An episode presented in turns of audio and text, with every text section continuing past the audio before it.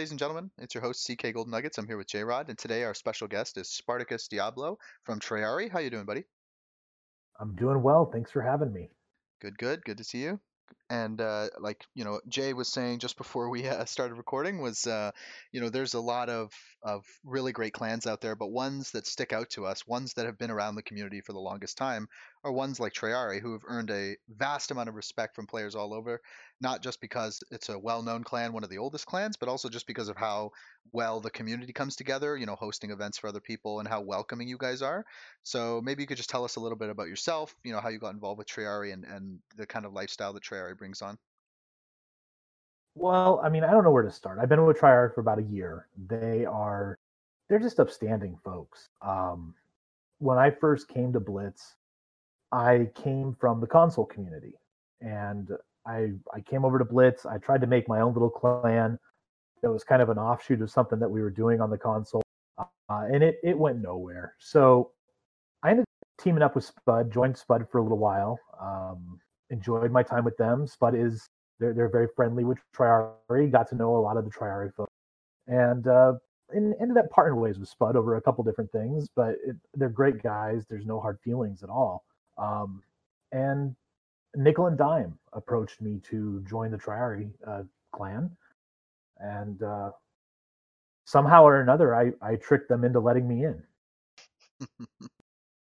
And I know uh, with Triari, there you know there's certain requirements, but really they're more uh, about personality and, and, how you treat people in game and treat people out of the game than they are about specific win rates and all that. Can you tell us a little bit about you know kind of the expectations if you join a clan like that? What do they expect from uh, from somebody that's joining?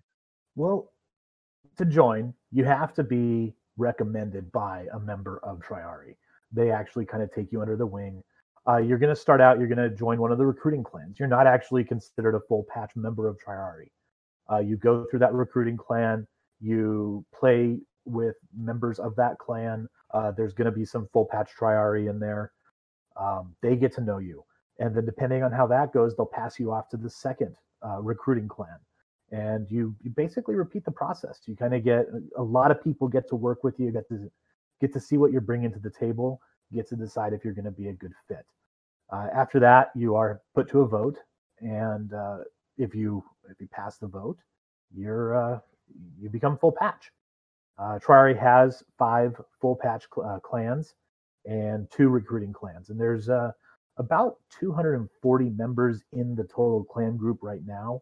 Uh, but there's actually far more Triari members, uh, people who've moved on from the game but are still they take part in uh, in the website or or on Discord. I, I was thinking about it the other day. Something that you said, Jay, in a previous podcast was, um, I mean, we were talking about something completely different, but when we talk about almost military-like essence of the game, right? I mean, I know it's a war game and whatever, but a lot of clans don't take their recruiting seriously. And I, I don't mean that to be disrespectful, but a lot of clans will just say, "Hey, we have a new spot. We need somebody. You look like you have a decent amount of stats. That's cool. You're in." Um, and Triari doesn't do like super top tier level, you know, twister level tournaments all the time, but they take their recruiting seriously because they know that they want a very specific, um, you know, like environment in their clan, and you have to be kind of like vetted to get into that that situation. And the the um, amount of effort and work that goes into that is like really admirable. No, they definitely they put a lot of work into it, and you know, I'm not going to say that stats aren't important, but stats are secondary to how you fit the team. You know, you could you could let a there could be a quote unquote not great player um, in the in the clan. It's if they're a good fit. It's uh, it it really is. It's a great group of people, and uh, like I said, I'm I'm happy to be a part of it. You know, one of the, the jokes that uh, for many of us with the Triari is uh, the age of the players uh, that that may be in the clan. But you know, for me, and I'm I'm an older. I'm 35 uh, I feel like you know Blitz has a lot of these older players in, in, in game, and it's not a game that is just played by the you know uh, 15 to, to 25 year old age group. But uh, is there a general age group that you find in Triari, and, and does that seem to fit uh, with what you see in the game in general? How are you? What do you see from that standpoint? Well, for Triari, you need to be 30, 30 or older. Um, I'm I've moved beyond that time. Uh, 30 is definitely in the rearview mirror. but I agree the game as a whole, uh, it seems a bit like it seems like it has a bit more mature player base. Um, you know, yeah, you, you're going to get kids, but the, folks that I talk to, and I've you know I've I've become kind of a part of this community, and I talk to a lot of people, and you can tell that there's there's definitely a a higher maturity level. It's interesting though. In, in game, obviously, we don't always see that, and, some of us, even that are above thirty, don't ever don't always act uh, our age. But the truth is, is um, having those older players, it, it does uh, offer a different type of gaming experience than I think a lot of other games, especially mobile games, have. Uh, and and then for it to go into um, beyond the game where you know you have uh, Discord and and a website. And if I recall, you've even gone so far, or the, the clan has gone so far as to have uh, in person meetings and such. Uh, it really is cool to see that. So, um, is that something you guys are still doing from the the off or in person type of thing? Are you actually seeing each other and, and cooking out and doing some of that stuff as well, or or does that not happen anymore? I believe there was a meeting in Philadelphia last year I don't think we've had one since. I I don't know if you've noticed, but there's been kind of a pandemic that has uh, has slowed things down a little bit as far as those uh, those things are concerned. Um, but no, the clan is very social. We we have Gladiator Night on Wednesdays, which is it's I believe it's one of the longest running kind of community events in the game. I mean, Triaria was a clan before it was a clan, and before clans were before clans were available. Um, and uh, Gladiator Night's been a part of the part of the game almost since the beginning. And for those that may not know, what explain what Gladiator Night is, if you don't mind. Oh, sorry. Gladiator Night is basically we all get on voice chat and we just have a mass count in. We're all Picketeer. Um, there's no there's no rigging or any of that nonsense. It's a free for all, but it's just a bunch of people on voice having a good time fighting each other in tanks. Uh, and I think uh, I've made it to quite a few myself, and I, the, one of the things I love is that um, most of the time you guys will start off with a random tier, and then you'll just go up and back down. From like, uh, let's say you started at five, you'll go up to ten, then down to five again. You'll just keep going back and forth, which is really uh, exactly. it's really fun. Yeah, to keep it keep it fresh.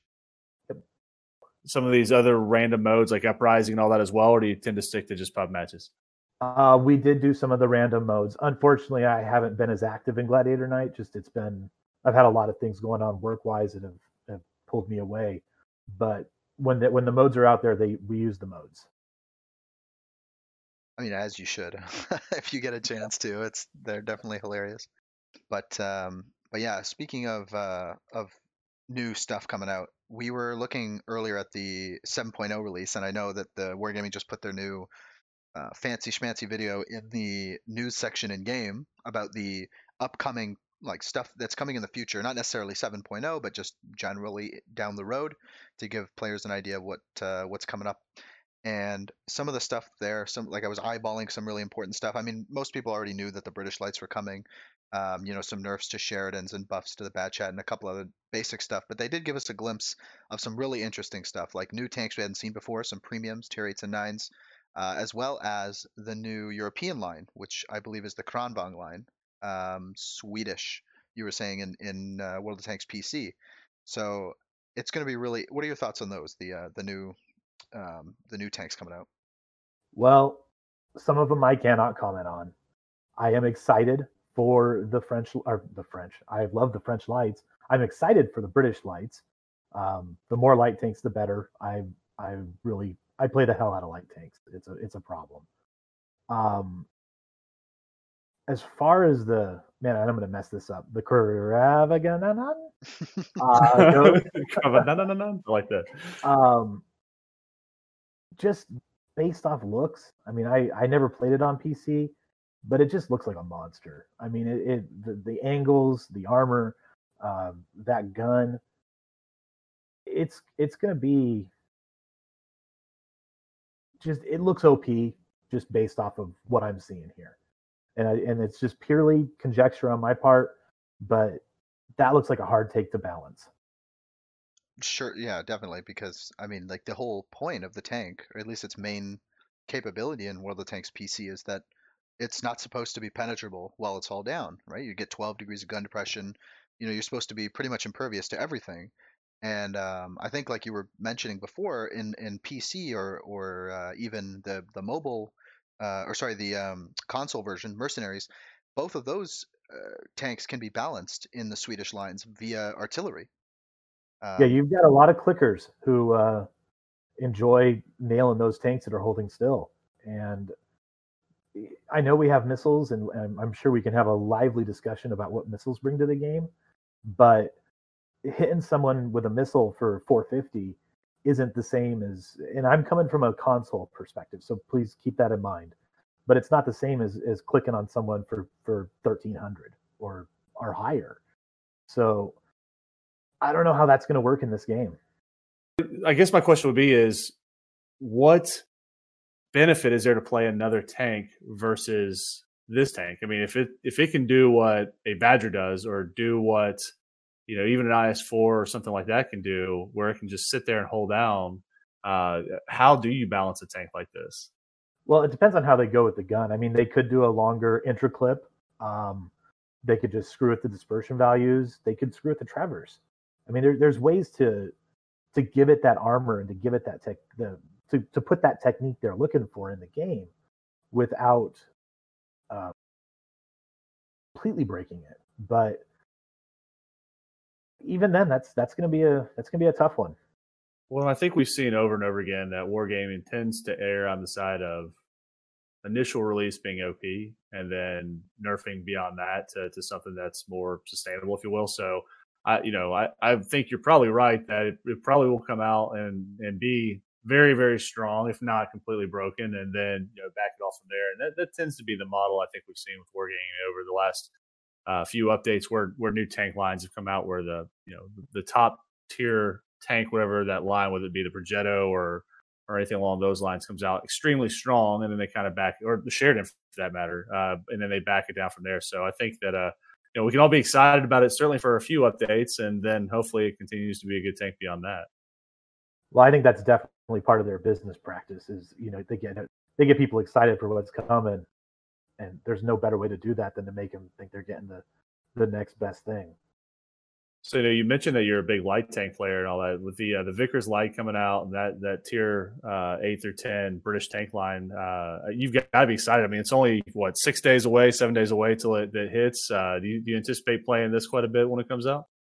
I I do. Um, I've got about thirty million in credits and probably close to four hundred thousand free XP stashed away. So I'll have the Vickers on day one. Uh, but to be honest, I, I can't I can't talk about the tier 10, but the tier 8 looks like a little monster just based off of I don't have the stats in front of me, but from what I saw, it looks it looks mean. Yeah, the uh, the the what is it? A three and a half second reload. I mean, it's a a low alpha gunfire recall, is 190 on the alpha, but it was a very fast reload, and, and, it seems like it could just get there and blaze away. It'll be it'll be interesting to see where this fits relative to the French lights, and, and then certainly uh, the American lights that are out there right now. I mean, it really is a different niche, and to have a, a single shot light tank, especially at tier 10, will be will be something we haven't seen before, and and I'm glad to see that that wargaming is continuing to expand and offer different you know different options and and uh, all as they continue to add to the game. So it'll be cool. I know we only got a few days uh, to wait till it comes out, and we'll we'll be out there and be able to enjoy it pretty soon. Yeah, I think the um, the the single shot on the tier eight it looks interesting because it really reminds me of that Centurion playstyle, where you're focusing more on your armor and your fast rate of fire than you are in your speed. Because I, lo- I was looking at it, and the tier eight doesn't have too much speed, like when you compare it to an RU or even a lightweight. So I'm curious to see how much armor they're giving it, at least just on the turret, because obviously it's going to have really nice uh, hull down capabilities. So if you're if you're objective with the light tank, um, and from what I've seen from the prelim- preliminary stats on on uh, Blitz stars and stuff like that, or, or Blitz hangar, is that the line is going to be more focused on like hull down, you know, tank some shots with your really effective armor angling, and then high DPM. And I'd, I'd really like that kind of meta, that kind of gameplay style from tanks, because it reminds me of the the back back in the days where the Comet was one of the most viable tier sevens. I agree, but it, it makes me the Centurion Mark One has got to be cry- not Mark One, but the Centurion One has got to be crying in a corner, what wondering what its point is it right now. I mean, this tank basically just looking at, at it on paper seems to make the Centurion just obsolete. You know, they, they continue to do that. I mean, you got the Centurion, to your point, the Centurion Mark One, which made the tank more obsolete already. And then yeah. uh, obviously with this coming out and other tanks. Eh, but I will say, you know, if you look at, like, for instance, the Panther 2, uh, the Panther 2 has been quite possibly one of the worst tanks in games, certainly one of the worst tanks in tier eight for a long, long time. And just the simple uh, buffing of the, the upper front plate that they had this this most recent uh, update has made that a really good tank. I mean, it plays a lot more like an E50 now than than it ever has, uh, and so you know I, I, do think to your point they they tend to move around and, and they'll give a buff here and a buff there. Um, but to your point, the these new tanks, and especially the premium tanks, are so much better than their tech tree versions that that it really becomes irrelevant to play. I mean, it's almost you just want to get through them and get to the decent one, whether it be the Centurion Seven One, uh, or I guess to a degree like the FV two four two hundred oh two. Um, but but they're not viable tanks in game beyond getting through them uh, for the most part, unless you're just you know you know stat padding your W and eight and trying to get that up, which that's a one way to do it for uh for that. But uh, beyond that, there's just no real reason to play those tanks anymore. I think no, just, and like they're like tanks lost to time, right? Like uh, you know, the Centurion Mark One might be better in every aspect right now in terms of like armor, speed, stuff like that. But um, eventually, you know, tanks like the Caernarvon and the Centurion will, I or I assume at least, because otherwise it wouldn't really be that good of a business practice. It'd be clear pay to win on the on the premium side. But eventually, they should buff the Caernarvon and the Centurion up to their premium counterparts, the the Mark One and the the Action X, um, and then realistically, your your choice of, of tank there is based on whether you want to make money. So you pick the Action X if you want to make money, um, but the standard Caernarvon would have some other benefit to it, like uh, you know they would buff its DPM a little bit more, or they'd give it um, you know more speed or ground resistance or whatever. And then obviously in the Centurion's case, it's a single shot gun, which is more reliable than an autoloader. Um, but uh, but yeah, hopefully they do something about it because, like you were saying, the Centurion right now is just obsolete. Like it's kind of sad. yeah, and I mean it's got the good pen, but that's really all it's got good for going for it right now. And I think this light tank is there's no, there's not going to be any reason to play it other than to pad winning. You know, take that out or take your Pershing out, and you could be super unicum in no time. But I, I honestly think it's it's coming back to something we talked about for a second, I think it's a business decision decision on Wargaming's part. Um, you make parts of the line awful, and people want to spend money to get past them. So I don't know that we'll ever see a perfect line. Uh, any, with the exception of probably the uh, the Sheridan line. I, I loved every tank in that. I was going to say, I think there's also a necessity for those bad tanks to exist, um, just in terms of balance throughout the game. So, you know, some people will say that tanks constantly need to be improving, otherwise the game will get boring, which you know has a certain degree of of you know trueness to it. But you can add new tanks to the game that are like equally as good or slightly better than other tanks, and that will you know balance out or, or revamp your your system in in a way that it's like not not boring anymore. But you will always need some bad tanks, quote unquote, because if you just keep buffing everything every time it's the bottom of the barrel, like every time something's the new worst tank, you just say like, oh man, this is the worst now, I'll buff it. You're gonna continually buff everything to a degree where it's like we just can't buff these anymore, right? Like there's no like I you know after a while if you just keep buffing things like the the Panther 2 for example, like Jay brought up, you know it had whatever 120 armor on the hull and on the turret, or worse on the worse on the hull, I think, and, and 120 on the turret, and they were like, all right, we're gonna buff both the hull and the turret. So now the turret's like 160 and the hull's like 130 or 120, 140, some somewhere in there. How many times, like you know, if the game circles around and things, new things get added, they're even more overpowered premiums, and they keep buffing stuff. How much how, much longer are you gonna be able to go? Oh yeah, I've just buffed the the Panthers turret up to 180 and the front hull up to 160. It's like, how far can you take that before it's like this is silly? Because now a tier eight is able to contest a tier nine where tier nines are able to easily contest tier tens. So they just have to leave some of these kind of like poor tanks at the bottom to keep them grounded. So they're like, hey, you can't buff that. Because imagine if you buffed it like to that level and then it went and fought a centurion, like it would obliterate it. So it's they're like good anchors to keep us grounded. I agree, and I think part of the issue that Wargaming has put themselves in is their unwillingness to nerf premiums. Now, if you read the uh, the, the end, end user license agreement, it's there. They can do it, but they've just been very hesitant to do it. And because of that, it's it becomes a contest of buffing tanks to try and ninja nerf whatever the, the, the last OP premium was. And I think that's that's the core of the problem we've got with some of the balancing decisions they make. It is, and you, you look at uh, why they do that. And to me, it's it's almost a marketing tool in a lot of ways. They, they want that tank that is OP, and certainly was OP, even if they buff around it. You know, like a like a Smasher or a uh, a WZ fake tank or something like that, because it, it causes people to want to buy those and and to spend the money to get to them. And so, a lot of it to me is intentional uh, for for why they do that. But the other thing is because we are plus one minus one match one uh, matchmaking. Um, I think that the there's almost a butterfly effect. So if they they change one thing in one tier, you know that changes something in another tier, and then another tier, and so forth and so on. And so I think that constant buffing and nerfing has to do with the changes around it, not only within the tier, but the tiers below it and above it. And, and there wants to, you know, you want there to be a balance. Um, you know, if you could do playing across the board, same tier matchmaking to be it'd be a lot easier to balance. But because they are doing the plus one minus one, which does make it very interesting, uh, to me they have to do a lot of those things more uh, on the buff, buffing and nerfing side than they would otherwise. Well, I'm one of those crazy people who wishes we had plus two minus two. So, were you around when that uh, when that existed? I was. That's and, and that's where I came from on console. I remember I remember playing the the the Chaffee and seeing it was a tier five at the time, and I'm in tier ten matches, and there was no margin for error. But man, when it worked, it was fun, and I feel like plus one is kind of kind of taking that away. So, what did you enjoy most about the plus two minus two? I mean, you mentioned the challenge of it. Um, do you feel like it was a good thing for them to get rid of it in the game, or do you wish they'd had it? Do you think it would be better for the game if they kept it? All right, so that's a that's a that's a rough question, and here's why. I think we would have better players in the game right now if we had plus two, minus two, because it teaches you how to play a tank at its absolute weakest. On the other hand, I think we'd have a lot less players. So you just uh, you brought up a loaded subject in a lot of ways for me that I, I really am curious your thoughts on. I, have seen it, occasional comments on the forums and whatever, but you tend to keep a low profile on some of this stuff.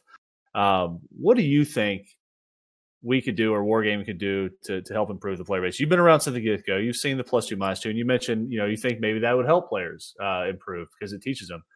But surely there's some other stuff that that could be done, little things uh, that could help. What do you think could be done to improve the player base in general, and certainly just the education of the players that we have. So, I think that's a tough subject. Um, if you want to skip it, you can. You're more than welcome to say pass. No, I'm not going to skip it, but I'm afraid of the. Uh, I'm afraid of the path you've just put us on. um, I don't know that some of these players can be taught to learn.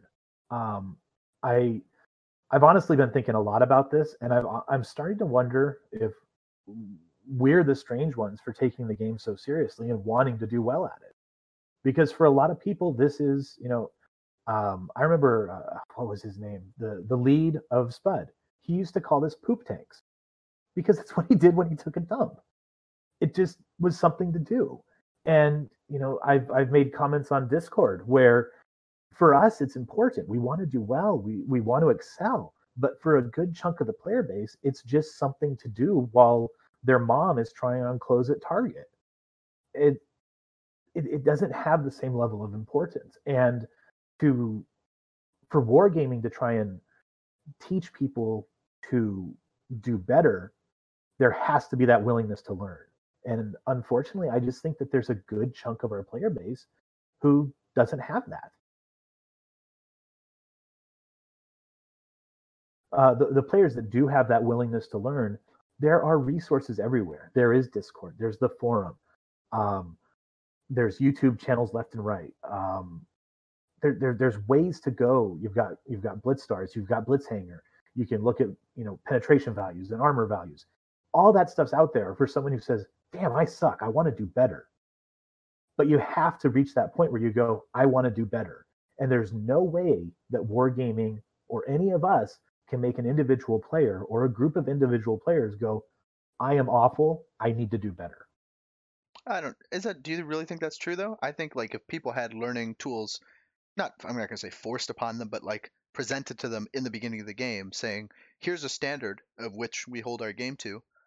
You know, you don't have to be there. Nobody's expecting you to be there. But if you want to reach this, here's how you would get it." Right? If that was presented to people, I think the number of people would have a willingness to learn would probably increase.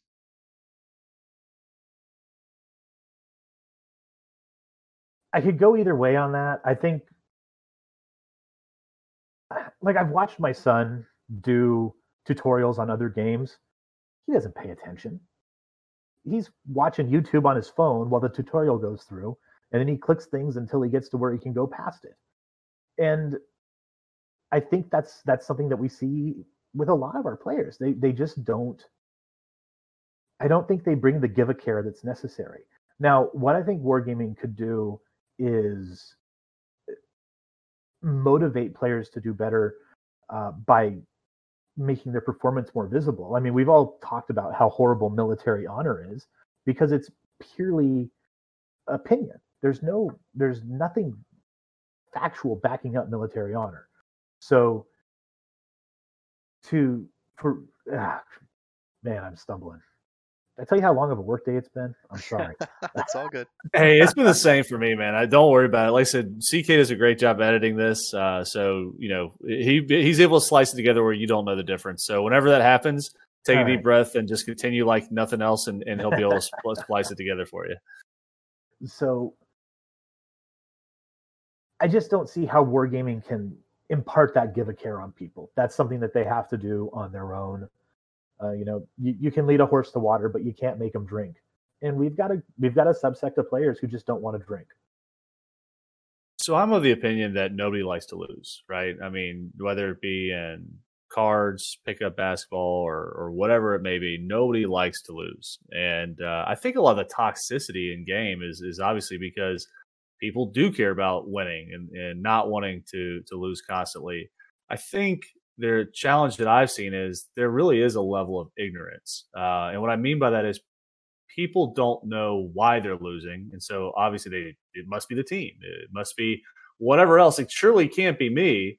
Uh, but I think a lot of it is they just don't know what they don't know. And what I mean by that is just simple things like, you know, when to flip to, uh, to heat and why you can't shoot heat through a fence or, uh, hey, why you shouldn't go by yourself in a T 57 on the flank because if you get caught out there, you're going to be caught. You know, just basic little things that, that if you could do a pseudo tutorial um, or even a video, a brief video, and say, hey, if you want to win, watch this.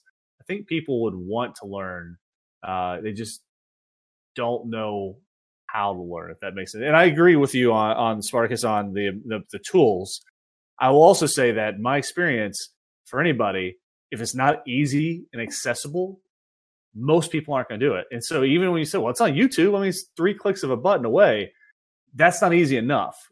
And what I, I mean, I hate to say that. I know that's stupid and, and we're all lazy, but that's that's the reality of it. To me, if you want people to learn, it has to be in their face. It has to be in game. It has to be simple and that's where I think there's there's opportunity um, if Wargaming choose to do so. And then and, they you know again they only have limited budgets and limited development cycles and everything else. So they they got to pick and choose what they do. And this is not necessarily a revenue generator for them, but uh, I do think that if they do these things, it'll improve the player base. It'll improve players that truly have no idea what they're doing whatsoever, and hopefully make the overall game a better experience for everybody. I'm going to play devil's advocate just because I enjoy doing it. But you gave the example of the T 57 flanking alone. If he hasn't learned by tier 10 that flanking alone in a T 57 is dumb, there isn't a video out there that's going to make him go, oh, that was, I shouldn't do that. I mean, that's like saying I smash my hand, my thumb with a hammer every time I work on something, and then I watched a video saying don't sw- don't smash your thumb with a hammer, and I was like, oh, that makes sense there's enough uh, educational videos out there that you could watch and misconstrue the level of education needed as a prerequisite to use that information. So, for example, right, if you want to fix your house up and you don't know the first thing about electricity, and you go to like Home Depot or something, some local place, you buy a book, it says how to fix, you know, how to rewire your house or whatever, and you go in, you know, you stumble around, maybe you burn yourself a little bit, and eventually you'll fix it. And you're like, that was, you know, I did good. Then something goes wrong later, and you're like, ah, crap, I have no clue what went wrong. Got to hire the electrician. Electrician comes in, he goes, what the hell did you do in here? Absolutely just shredded it, okay? Yeah. And you realized that the book that you bought wasn't, you know, how to fix electricity for dummies. It was like how to fix electricians like 2.0 and you should have read the how to get it for dummies first YouTube videos aren't like that. They're not as easy as reading a book that says how to for dummies. You have to go out and sift through information to figure out who's creating videos for brand new people that have no clue what's going on. Or they could watch some guy like Bushka, right? Who's definitely not saying like, here's how you aim, here's how you side scrape, right? Like Bushka might not might not be the best player in the world, but he's definitely not performing for the 40% audience. So you might see something he does there where he goes off maybe with just him himself or one other guy. So just two guys go alone on the flank, and someone goes, "Oh, he flanked with his 57. I should try that." Right? These are things that people wouldn't easily know the difference between if they're a fairly poor player. I'll I'll I'll accept that. I just don't know. I'm not saying a new tutorial wouldn't be good, and I'm not saying that players wouldn't there, there wouldn't be players who take things away from a better tutorial or how to videos. I'm just saying that I don't think the percentage of players who would would be that game altering. Yeah, I can agree with you there. There's definitely a lot of people like the the argument that I've had to make to myself and to a lot of people that I know is that when you get worked up in a game and you see another person doing something silly or very very like making very poor decisions and they they just lost you the game um, unless it's fairly clear that it's a bot because they're just spinning in circles or whatever. Um, most of the time, I have to tell people that get worked up, including myself, that like, hey, relax. It's probably just a kid.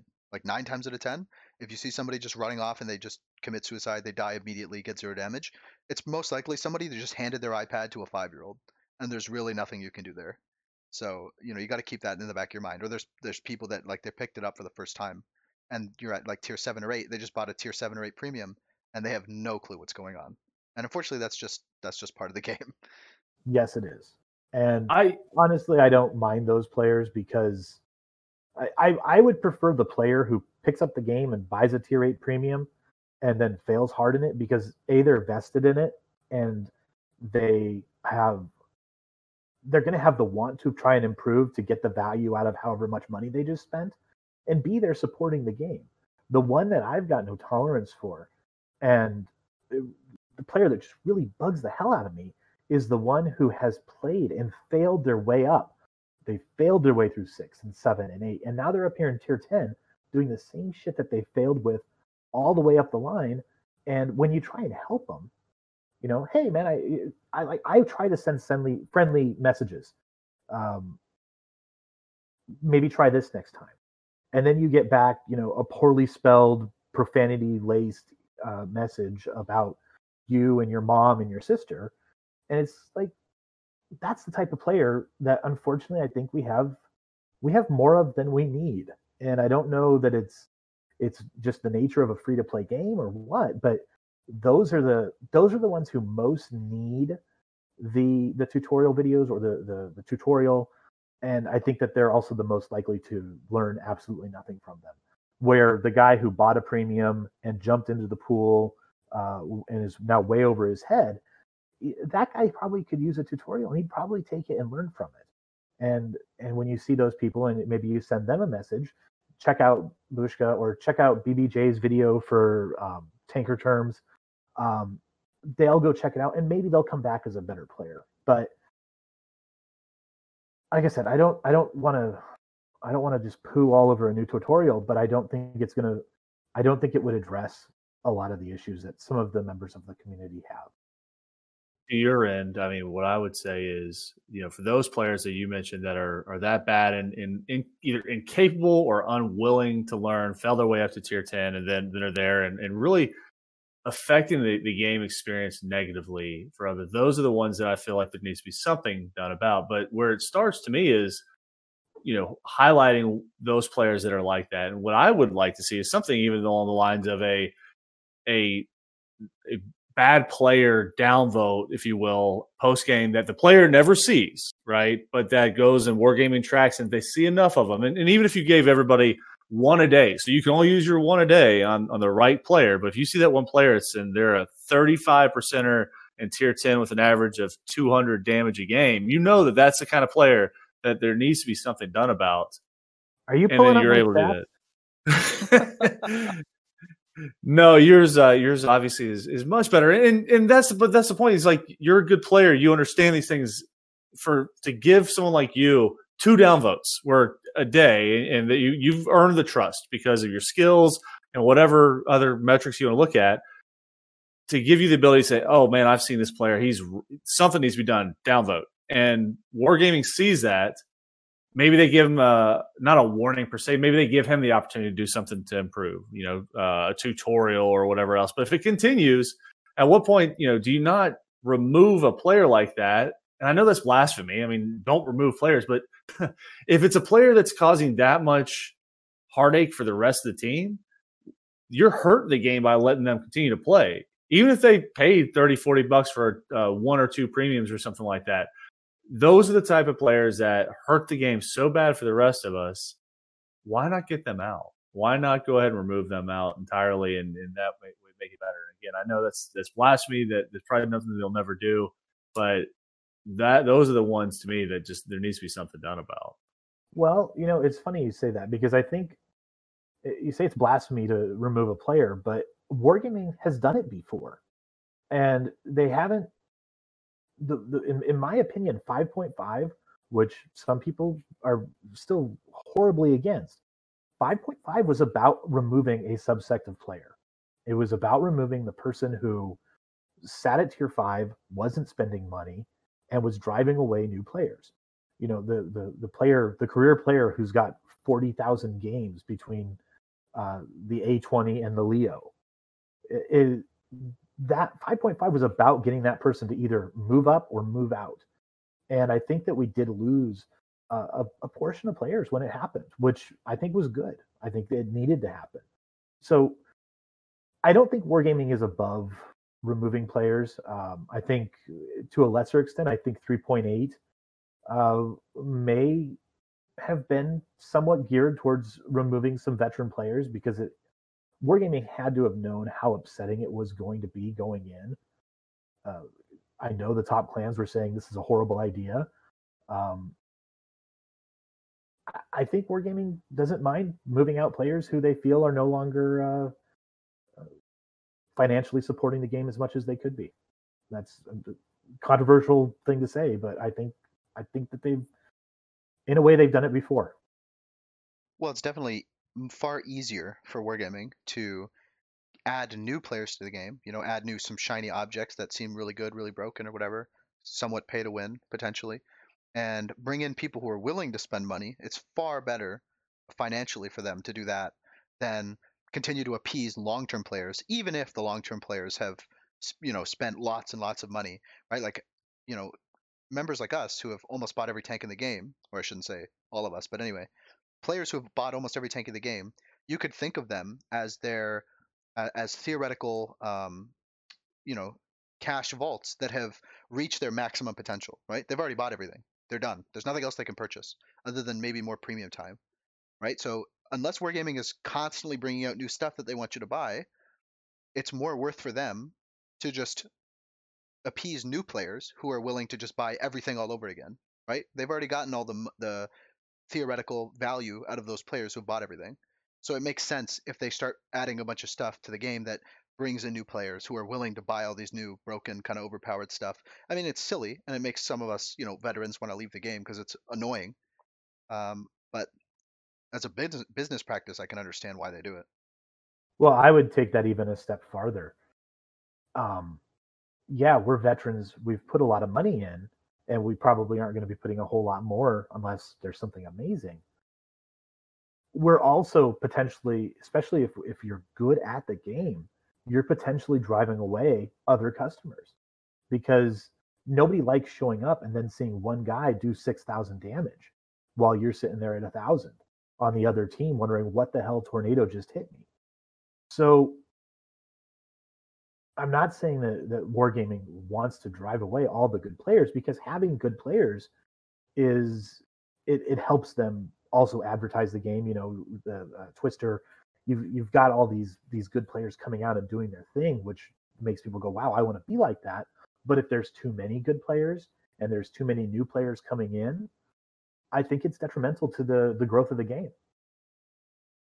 Which I do think is part of the reason why they've they've really pushed uh, the ratings recently over the last few months and and and made it more hopefully more beneficial to play ratings, you know, whether it be the camo or the ability to, to win the fearless. Um, and by doing so, I think to your point, Spartacus, that, that they are trying to take some of those new players and, or not new players, but good players and then and move them out of pubs and incentivize them into ratings so that maybe they're not as many in the pub games, you know, to your point, decimating uh, the, the worst players. Uh, and so I, I, think that that may have something to do with why they're doing the ratings, is trying to pull some of those players out and really tier it, if you will, based on skill within the ratings and, and have, not having the pub. And so that would make sense uh, as to why they're doing that.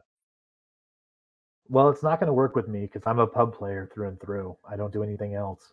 So sorry, Wargaming. Fair enough.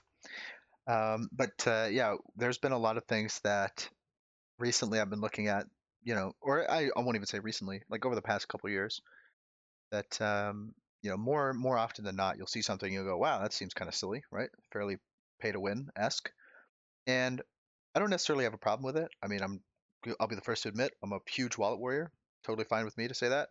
I'll buy anything that they send my way, but um, it's definitely there's going to be like some negative effect if they keep releasing things that are just you know, copy this tank, paste it, you know, boost the HP, boost the, the pen, boost the alpha, whatever it is, and then release it for fifty dollars. I've seen that time and time again for the past two two years or so now, um, and it's it's getting a little annoying. And I feel like one of the things we were talking earlier that that really helped with this, at least in in some level of, of mitigation for this, was plus two minus two. Now, I'll preface this with the fact that I hate plus two minus two. I hated it. I played the first two years of the game. I did not like it at all. But it definitely uh, had a very um, you know imp- a huge impact on negating the effects of really powerful tanks because if you're a tier 8 and you're the best tank in your tier it's irrelevant when you fight tier 10s like they're to stomp all over you so you know it was better better in that sense for like mitigating pay to win kind of stuff but um but i'm definitely more happy in, in like just in a general sense with the play the gameplay with the plus one minus one yeah now, coming back to the the plus two minus two, I I still feel like players who came up in that environment learned so many better habits. Players who came up in that environment are the ones who learn that I don't need to take this shot from this bush because my shot from this bush is going to get me 200 alpha. But if I stay here and I'm not spotted, I've got all of them lit up and my team can just pluck away at them and I'm getting assist damage and I'm going to get the win. Even though I'm not getting the damage, I'm going to get the win. Same with the idea of tracking someone. You know, I, I on Discord, well, I can't pen him. I can't pen him. That tank's overpowered because I can't pen him. You can't pen him, but you can track that 252U in the open, and someone on your team can pen him. And I just think plus two, minus two really hit home the team aspect of the game. And it, I feel like we've lost that eh, to an extent with uh, with plus one, minus one. I agree. I think there's definitely some positives that you miss because you don't have those tanks that could absolutely destroy you, and therefore you don't feel as much um, worry or like uh, you know there's not a huge not as huge of a negative impact with your mistakes right? You're the, the game is more lenient in plus one minus one. So you feel like oh i'll just push. I'll be more aggressive. I'll do something silly that'll get me killed. And you think like that's just how the game is supposed to be because um, you still have a decent impact when you do something that's not great, like YOLOing a, a tank that's one tier higher than you, right? They're not going to, ha- you know, obliterate you as quickly as a plus two tank could. But I think just as easily as you can learn things, you can benefit from things uh, by playing as the bottom tier. You also are held back by your experience as a top tier, right? You don't learn anything by just playing your your 252U and obliterating little tier sixes that have literally no chance of ever defeating you. Um, and I mean, you could make an argument that that's kind of fun, and if like stomping on on people that have literally no chance to beat you is is fun, then that's cool. That's your thing. I'm not gonna I'm not gonna uh, judge you for it. But um, but I don't really think, as far in terms of learning, I don't think that would really improve the player base for a bunch of people who are like 40 to 50 percent that are kind of still getting the hang of the game to just play IS3s and go around dominating E8s is not really going to teach you anything. If anything, it's going to make you play more lax as an IS3, and then you're going to you know do things you shouldn't. I agree. Uh, like I said from the beginning, I think if we had plus two minus two, we would have a we'd have a better, more tactically minded player base, but we would also have a much smaller player base, and ultimately that would be bad for the game. But I just miss I miss what we I miss what plus two minus two brought to the table in terms of learning how to do well in even the crappiest of situations. They should they should uh, think about making some kind of two v two, um, or sorry, plus two minus two um, sub game mode. That'd be really cool. Agreed. And CK, to your point, you know these these things seem interesting until you know that nostalgia factor is awesome until you actually end up doing it. It's like, oh, this I remember this a different way. I I uh, I thought this was a lot easier, a lot harder, or whatever it may be, and then you get into it, it may may end up being different um, than than what you remember. I mean, it's like the old maps, right? I mean, a lot of those old maps were really wonky in a lot of ways with the ridge lines and the things that they had, but a lot of us remember them fondly because you could you could abuse it, you could do certain things, and so uh, what I found is those things are cool in memory, and then you end up popping in and playing it, uh, and it's not quite what you remembered. So, you know, to your point, you know, uh, until we actually experience it in a, a game mode where they bring it back, uh, it's all, I guess, it's all just memory at this point. It's all yeah. academic at this point. For sure, I did. I had the same uh, thing you're talking about with ratings, where I played ratings the first time it, they they introduced the ratings game mode, uh, or sorry, um, realistic game mode is what I meant. And the first time I played it, I was like, "Oh, this is phenomenal! It's great! I love it! I can't wait for them to bring this back." And when they brought it back for the second time, it was like horrendous. Like I don't know, maybe it was just because you know I, it was nice to have a change for once, and the fact that you like could see the enemy at any time. There was no spotting mechanic, whatever. Um, it was nice. But um, but yeah, when they brought it back, I was like, this is actually horrendous. like it was not great. So you know, if they bring back a plus two type thing, um, I'd be interested to see how they would balance it because you can't just like you know like to your point, you can't bring back the game mode and just like plug everything in and say like, oh here here we go, because it'll probably be way worse than we remember it. Um, because well, all the tanks currently are balanced for plus one minus one, right? So you would need exactly. to do yeah a huge amount of rebalancing. That was what I was going to say. Is everything's been balanced around plus one, minus one. Well, and you still have those legacy features for some of those tanks. You know, if you look back then, I mean, as an example, uh, and you can really see them on the premiums, uh, but like the Type 62, um, it's a tier seven light tank. It's got you know good stats, fast, all those things. But if you look at the heat pen on the the premium ammo, it's uh, I think it's like 275 or something. It's something crazy for a tier seven, and it was because it was balanced during the time of plus two minus two and uh, and so if you were to take all the tanks that currently exist you know that have been balanced for plus one minus one i don't think that that uh, it would turn out quite the way we think it it would it would be maybe a bit of a cluster I mean, that's a perfect example of another tank that they just didn't nerf because it was premium, right? Like all the tier 7 lights have their heat penetration nerfed to 200 millimeters, which is totally fine and acceptable at a tier 7 level. If you're fighting tier 8s and you only have 200 heat premium pen, you're still going to struggle to fight some tier 8 heavies.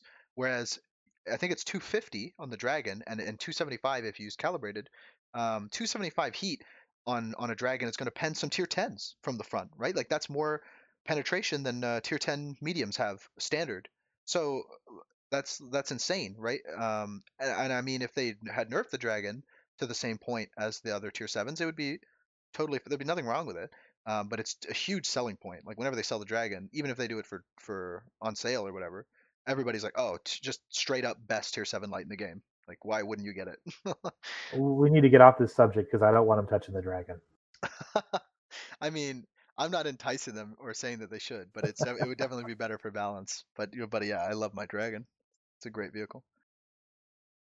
Well, it's a precedent they're so so loath to, to change, and and we've seen. I mean, it, to me, if they're going to change it, it's probably not going to be the Dragon first. I mean, if there's anything, it needs to be probably the Smasher. I mean, same problem too. I mean, it's a heat pen uh, amongst uh, everything else, but you know, they, there are tanks that need it um, a lot worse than, to me than the Type 62. And so uh, hopefully, if they do these things, they'll they'll do them one at a time. And you, you may have a little bit of a forewarning before it happens. Uh, you know, Sparkus, one of the things you mentioned uh, a few minutes ago, kind of coming back to that, is just the comments on Discord and, and how different players, you know, talk about, well, how do you pen this? How do you pen that? Uh, I know one of the things you do in addition to, to playing with Triari and playing the game is is you mod. Uh, you moderate for the Discord uh, channel, the the World of Blitz, World Tanks Blitz um, official Discord channel, I mind you. And um, you know, you're not an employee of of Wargaming. Obviously, you do this on your own time, everything else. But what do you see as a mod? How is how does that really you know personify itself uh, on the Discord channel? Like what what are the things that you see as a mod uh, on the Discord channel? Well, I read a lot of things and I think that they're sarcastic or they're being facetious and they're not, which still sometimes some of the stuff I see on there blows my mind sometimes. But overall, I, I see that we've got a great community. I mean, I like talking with the people who are on there. We have some bad eggs. We've got some people who like to just come in and, and start, you know, spamming nonsense and profanity, but I, we we tend to run a pretty fair ship. It's strict. The, the the official page is strict. There's no there's no denying that. But it's it's for a reason. It, that page is supposed to be a page for every member of the community. And someone with a 40% win rate who wants to learn shouldn't walk into that environment and see a bunch of people talking about how bad 40 percenters are. That, that's just my opinion. And I think we do a pretty good job of, of trying to keep that from happening. So I've seen the same thing. I mean, uh, you've got you know a mix of players from all kinds of demographics, all types of skill sets, certainly, and and uh, you know even ages and, and all that. So it's it's a great mix. It's a great community, and to your point, it really has to appeal to everybody. Um, within that grouping of players, do you find that the Discord channel, as an example, has a younger demographic than what you would see typically, or or is it uh, a balance of younger and older players both? Uh, I think it's a pretty good balance. I will say that we have a higher skill set group there generally, uh, because going back to kind of the original discussion here, players who want to improve or are improving are more active in seeking out other players uh, other other ways to improve. So I think the Discord draws those people in. We don't get a lot of people who are in their 30% in that 30% range. We get some 40 percenters, but we've got a lot of 50 percenters, some 60 percenters, and and obviously some you know top one percent of the one percent type players. Uh, you know, we've got a lot of veterans. We've got a lot of uh, members of, of, really good clans. Um, I think we've our, our our group is is more leaning towards the more skilled of the player base, but we still have our your average player in there. And then, how much interaction do you have really with Wargaming and the Wargaming staff? Is it something where they've kind of handed you the keys to the kingdom, if you will, and said, "Hey, enjoy, have at it, manage it how you will," or do you do you have regular conversations with uh, with Ribble and others where you know you can give them feedback, uh, appropriate feedback, and things like that? Are you able to do that as well? I talk with Ribble Stripe periodically. Um, all of us do. We've got our own little channels that we can kind of have communication amongst ourselves. We will we'll talk to each other before we reach a decision. We want to make sure that we're on the same page. Um, when we when I started, I wasn't one of the first moderators here. I started as a community helper, uh, but it, when I started as a moderator, there was already a list of guidelines of you know what sort of uh, what sort of sanction goes in place if there's this infraction. Um, and we stick to those guidelines that have been set by wargaming. But yeah, we, we'll talk with Ribble Stripe. He'll offer direction. Uh, really nice guy. I, I enjoy it. I, I can't do things I don't enjoy. So if I wasn't enjoying this, I I'd be out. Well, the truth is, is you know with um, with some of the challenges that you've seen from time to time with players on there that get angry at the mods and things like that. What, what people need to realize is that you, this is a labor of love in a lot of ways. That you guys are over there um, spending your time, your valuable time uh, that you could be doing whatever else, you know helping the community and helping to to be a beneficial part of the community that that you don't have to do. And so, you know, first of all, let me just say on, on behalf of myself that you know I commend you and I appreciate you and others do it because one of the times that I've gotten on there and had conversations, it, it really is kept between the lines. It's uh, you know, you guys go in and add your expertise as you have it. Um, but by and large, you let people have their discussions, and as long as they're being respectful of each other, uh, that's what I've seen on there. So, you know, I, I appreciate you and, and, others that do that because it does make it far more enjoyable when I've got on there. Well, thank you. I appreciate you appreciating me. so, speaking of uh, people getting angry at mods, and and you know, like you were saying, you only want to do the job if it's if it's um, fulfilling or, or fun or interesting. How did you, or sorry, I, first I should ask, were you there when the whole missile debacle went down, and how did you guys handle that? You know, that was uh, probably one of the lower points in the uh, in the server. Um, uh, we started off just trying to warn uh, and and short mute uh, offenders, but it it snowballed unfortunately, and and unfortunately we did end up having to mute quite a few people, and there were some bans. Uh, one of the one of the kind of the, the unwritten rules there is if if you get muted or if you get banned and then you immediately come back with an alternative account, account and start at whatever whatever you were doing again, we're banning that account just flat out. There's no there's no ifs, ands, or buts about it. So it, it was a mess. I, I can't say it, it wasn't. Uh, we handled it the best that we could. It was rough. I, I I felt like that was a low point for not just the Discord page, but I also thought so for the community as a whole. I thought that it was, you know, Rolling was a good guy. He's not dead. Uh, Rolling is a good guy. I it was I was bummed to see him leave. Some of the mods were bummed to see him leave.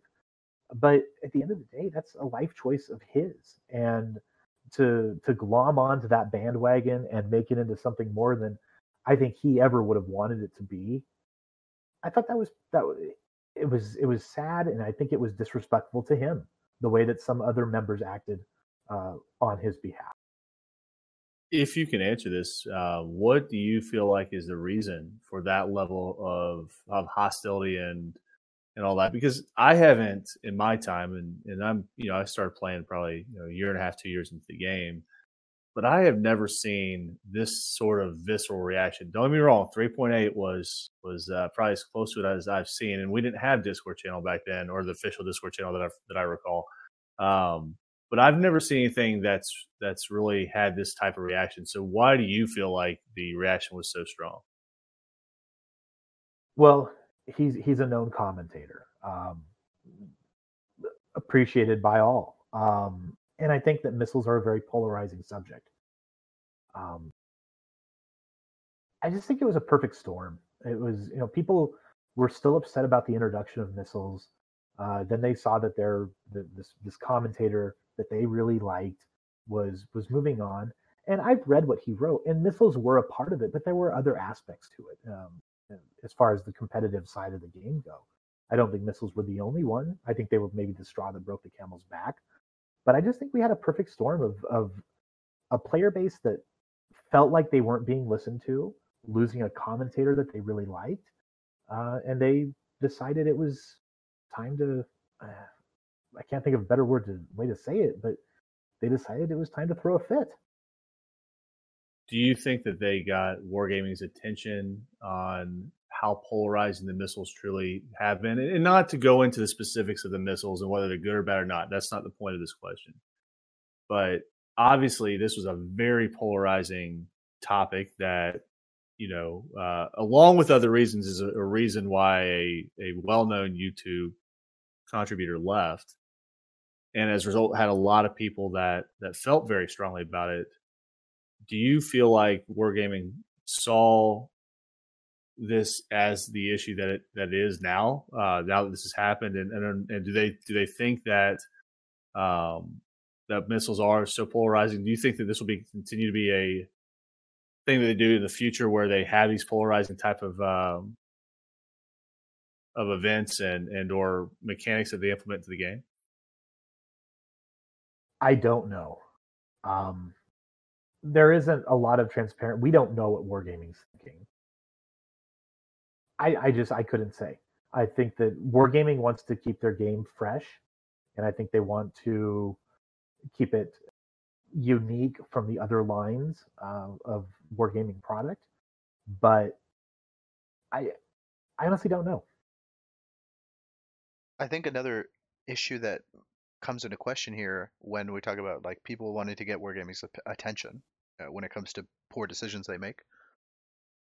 For example, 3.8 had a lot of stuff on the com on the uh, forums, comments on the forums. Like uh, Jay was saying, we didn't have Discord; that was our only outlet.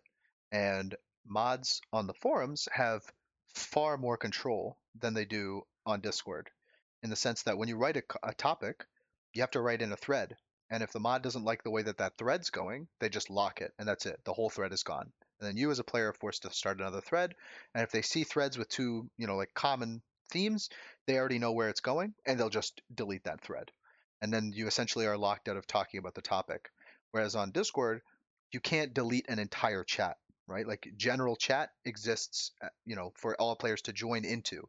So there's no way for you to delete general, right? Because then players wouldn't be able to join the Discord, or they'd be forced to join some other chat. So when they want to stop players from talking, they have to stop individuals, which is far more difficult to stop an entire conversation about a specific topic uh, when you have to stop them on an individual level um, which means that it seemed like the outcry or the outburst or whatever of the, the missiles was far bigger than maybe we we initially thought. Like maybe the number of people showing up in a voice chat and you know having hashtag remove ATGMs visually looked very um, you know whatever you want to call it scary or or intimidating, um, and like look how many people are behind this. But realistically, you know, unless there was some kind of polling data done, there's no way that we could know that the missiles were bigger, like a, a better or worse, I should say, um, issue than like 3.8, for example, or 5.5. Um, so, you know, and and another thing too is that just a lot of people will take opportunities to, uh, I'm not gonna say riot, but like you know, goof off and and take advantage of these people who are actually care about the issue and are trying to make a, change, and then you know, do silly stuff that makes them look bad, right? Like there were people who were honestly just there to protest, you know, hashtag remove ATGMs. They were sitting quietly in the voice chat, and then there were people going in and screaming and yelling at the mods and telling Wargaming that you know they were idiots and stuff, and that just wasn't acceptable behavior. But those, you know, we shouldn't just combine those and say like, well, the whole protest was horrible, um, which is unfortunate, but that's just sometimes that's what happens. I agree. Um, I think that, and, and this this you know this was a comment I made kind of chatting with some of the other mods at the time. When that started to really balloon and blow up, I had a pretty good suspicion that a good chunk of those people had no idea who rolling even was. They just saw bandwagon and they hopped on it. Now, I get that there's there's anger about him leaving and there's anger about the missiles. Um, but like I said, I, I feel like the, the way that reaction went down, it was a disservice to him. So that begs a good question. I think that for anybody that listening would be keen to to understand. In your opinion, if if a player has an opinion on X, Y, Z, whether it be you know the missiles or any other topic or whatever, and they want to, if you will, give get wargaming's attention on something or highlight an issue or a concern, what is the best method uh, for them to do so?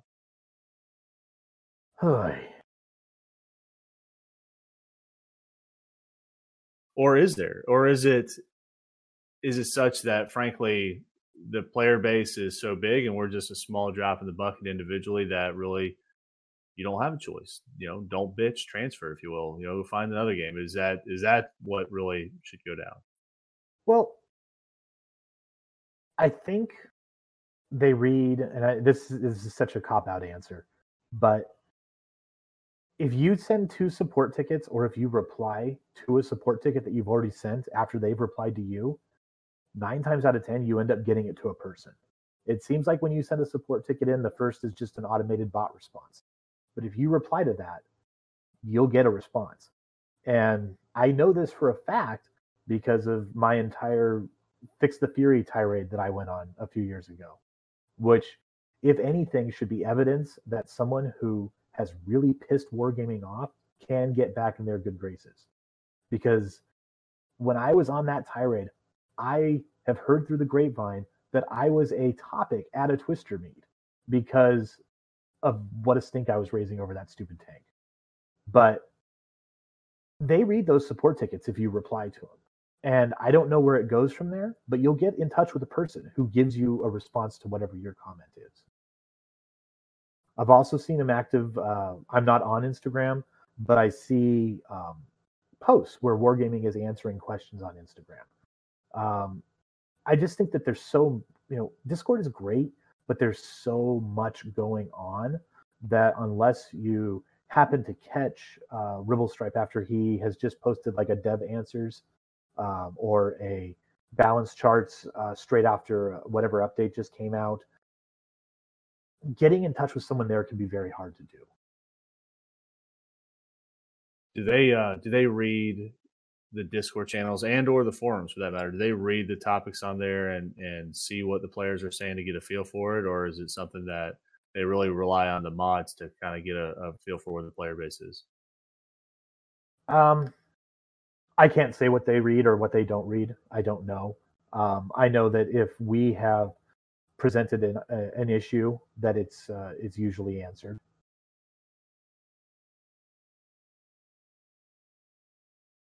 Um, a lot of times the answer will will just be a we're aware and we're looking into this or we're trying to fix it. Um, there's not a lot of I don't know. I guess I will, there's not a lot of back and forth dialogue as well. How do you think we should fix it? What do you want us to do? It's more of a thanks for bringing this to our attention. We'll take it from here. So they listen to to what you say, and you know they're not maybe interested in your solution, uh, but if you have a problem and it's you know artic- articulated well enough that that it makes sense, uh, they can they can understand it. They do they do take that into consideration, and and then potentially you know implement changes from there. Is that fair to say? I don't. I w- I don't know if I'd say they. I don't know if they take it into consideration or not. I think they listen. Um, I honestly I don't I don't know that I can say what they take away from our conversations. Um, I appreciate the fact that they they they listen, um, but I, I think that you know the moderators are just a tiny group of what I think is ultimately a tiny group of the ultimate player base. I mean, how many of our total player base is active on Discord or active on Reddit or active on the forum? And how many of those are all cross pollinated? Uh, being the same user in multiple places. I I think that wargaming looks at a much bigger metric uh, than we have access to, or we even understand in some cases. You know, we're we're good players talking to other good players about things that we're not happy about, um, and a lot of times the, a, herd mentality will start to form, uh, where maybe you weren't totally on board, but then you talk to you know a great player from from Pramo and a great player from Rain, and they're both on the same page.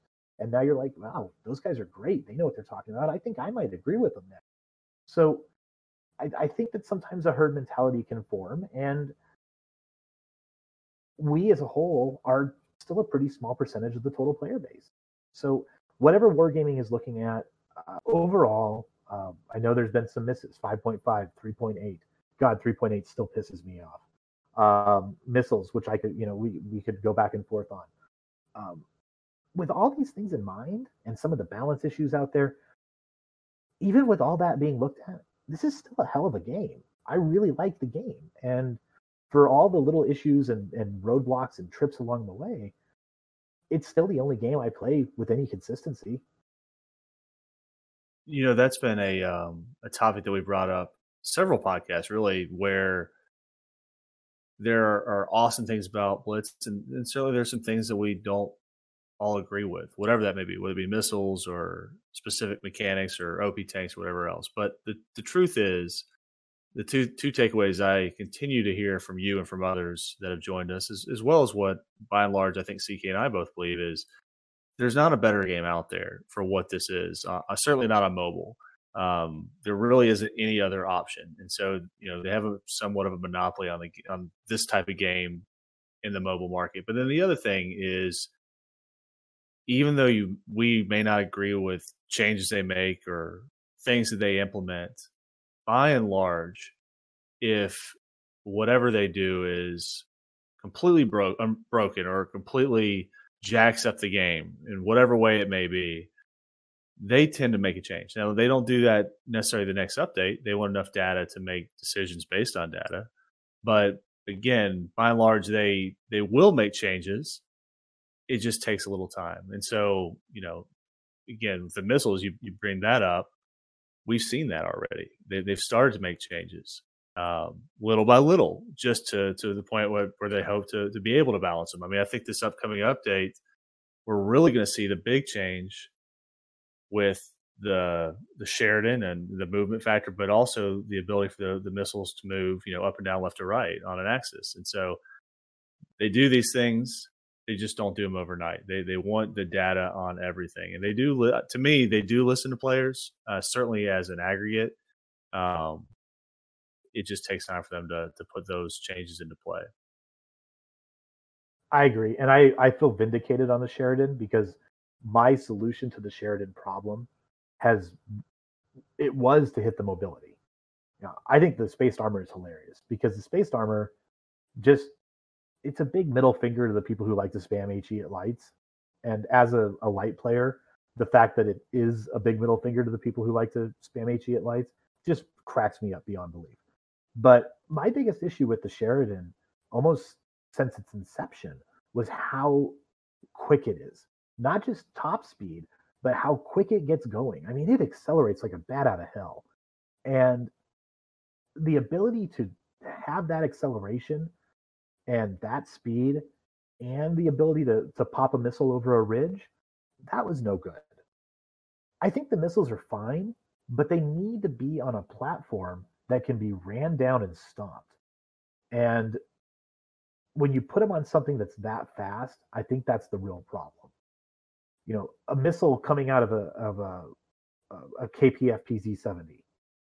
All right, if that were to happen, yeah, you, you basically would be giving that tank a little bit more gun depression, but a good push is going to kill that tank. He can't run away. But the Sheridan being able to to roll up to a ridge, get there before anybody else can, pop a missile at whoever's trying to get there, and then run away and do it again from somewhere else, that was that was a problem. So between the acceleration nerf on the Sheridan and the acceleration buff that's coming for the Bat Chat, I'm super excited. Um, I think it's going to be I think it's going to be great for the Bat Chat. I'm looking forward to having these British lights in there now. Uh, I'll probably still just keep playing the playing the hell out of my T49 because I love that tank so much. But I, I feel like you're right. They they are they're they're listening. They're not super fast to react, uh, which I appreciate because if they were super fast to react, that creates a yo-yo effect where okay, quick react. Oh wait, we only based our reaction off of the best players who free XP'd their way up the line, and now we got to go back the other way. And I don't I don't want to see yo-yo balancing at all. No, I mean that's a great point. Eh, to be honest, that if they were to to make a quick reaction, and then it was a wrong one, then they have to do it again and then again, and and then that just completely jacks up the balance of the game. And you know they are very keen to keep the game balanced. And, and CK, you know, you mentioned something was last week or, or the week prior that really stuck with me because I think this is this holds so true. Is of all the tiers, tier ten it's most important for that that tier to be completely balanced across the board. You don't want an OP tank at tier 10 because there's no way to counter that with a tier 11. There is no tier 11. Um, a tier 8 tank that's OP will still have to go against a tier 9. A tier 9 tank that's OP will still have to go against a tier 10. But a tier 10 tank will not have anything above it to bring it down and, and balance it whatsoever. And so, you know, the Sheridan was probably as close to uh, broken as we've seen in some time with with all the attributes that you just mentioned, Spartacus. And so um, I'm glad to see them changing this to to where it is balanced. Again, it, it, they, they're not going to yo-yo. They're not going to do it fast, and, and I think that that leads to frustration with people when they see something immediately say, "Hey, it's broken."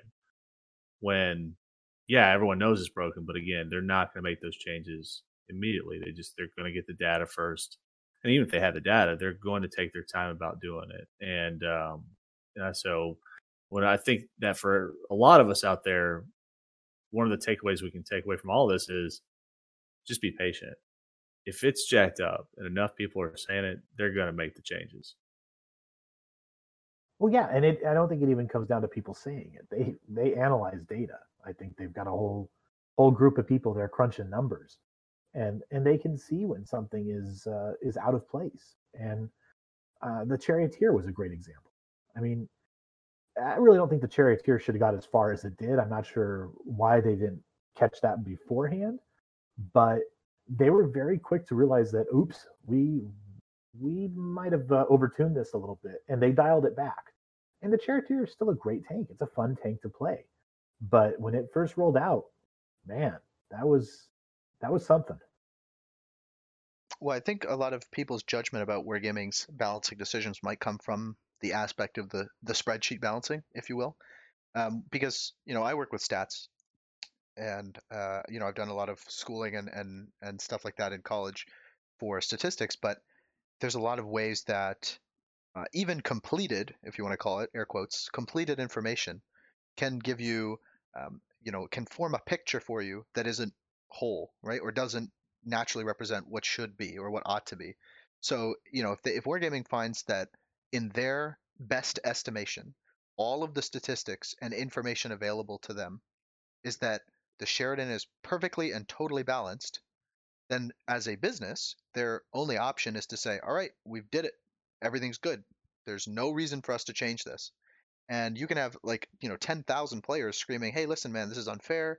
Um, you know, we could tell you for a number of reasons why, you know, it changes the way that the game works and et cetera, et cetera. And Wargaming's best option in that case is to ignore those people, unfortunately, and continue balancing the way that they have. Because if they decide at any point in time to change the, the way they balance tanks simply based on people's opinion, then they would have to do that for a variety of tanks, which would cause a whole mess of stuff.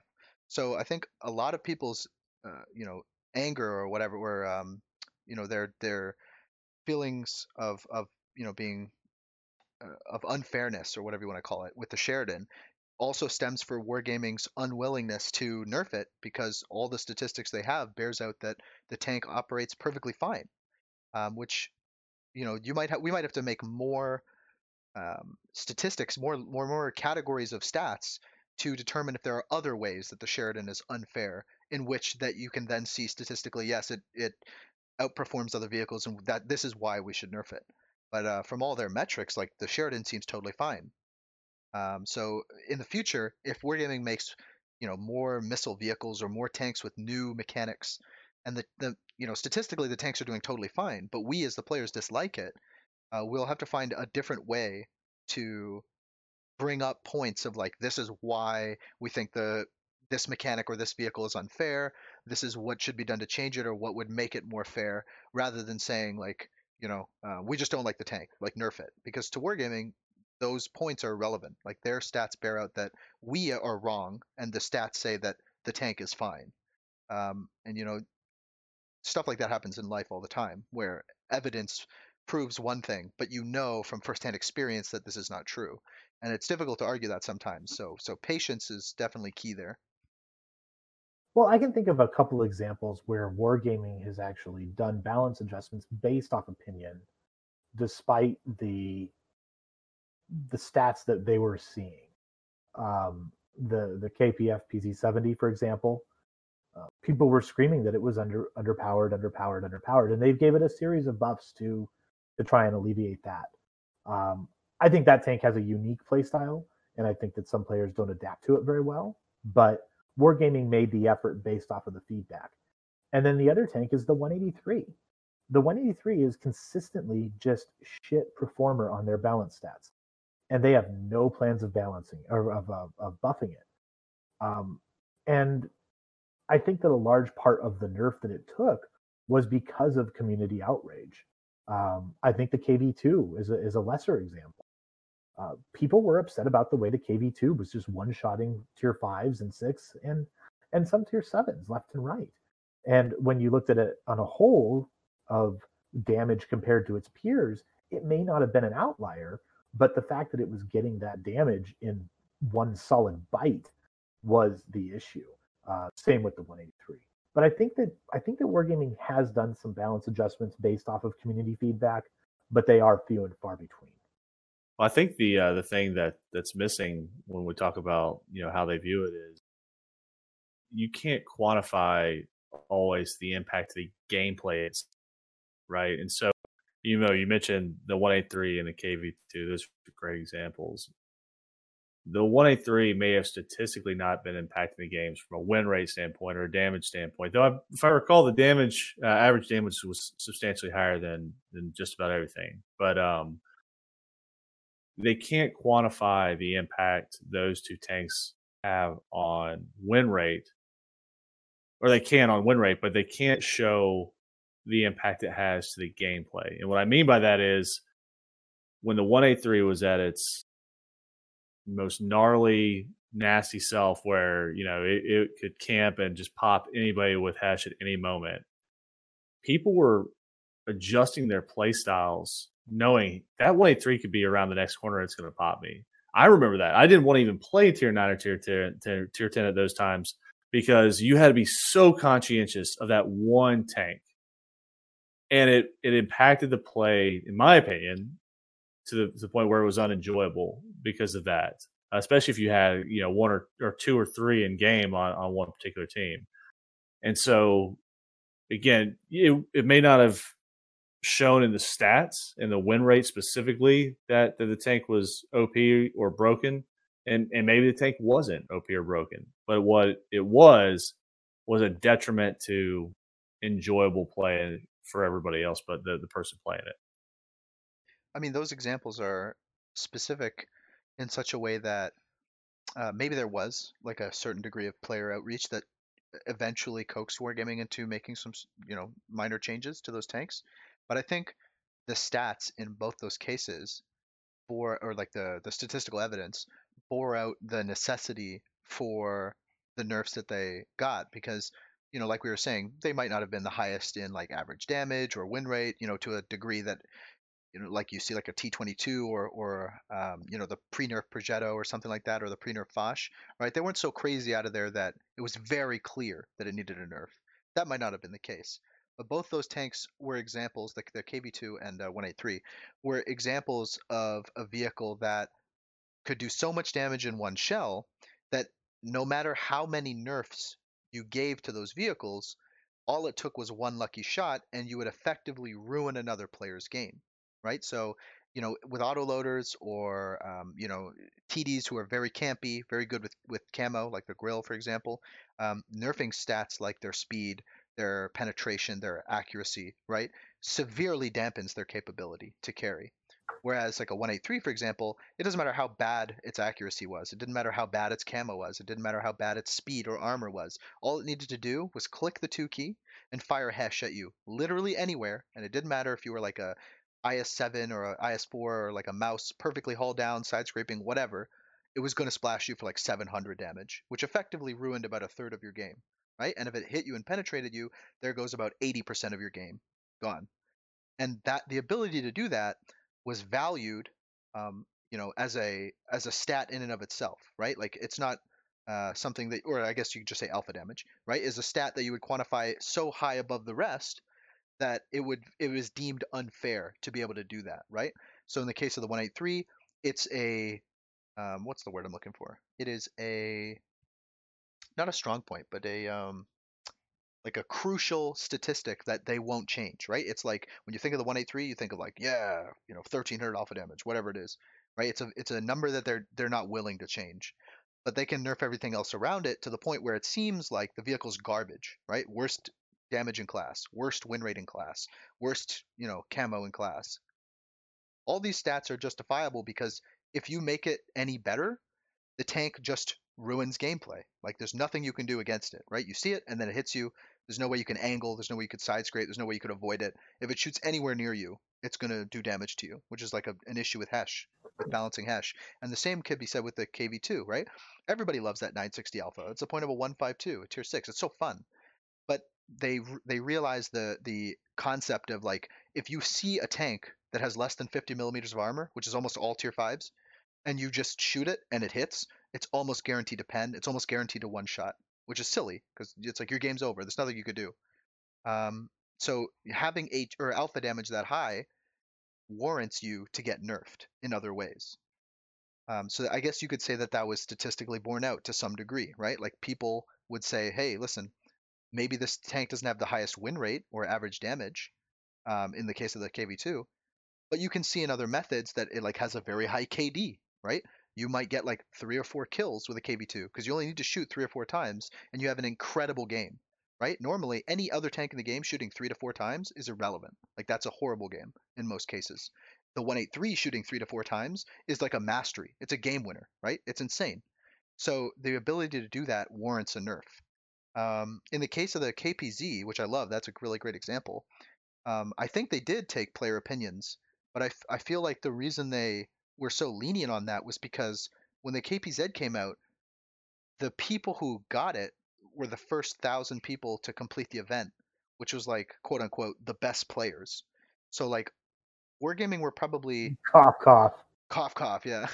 Yeah. Wargaming were probably a little lenient on that because if their stats were saying the tank was doing fine, they were probably also assuming in their head the tank's doing fine because the average of people playing this tank are better than average. They're they're higher than average, right?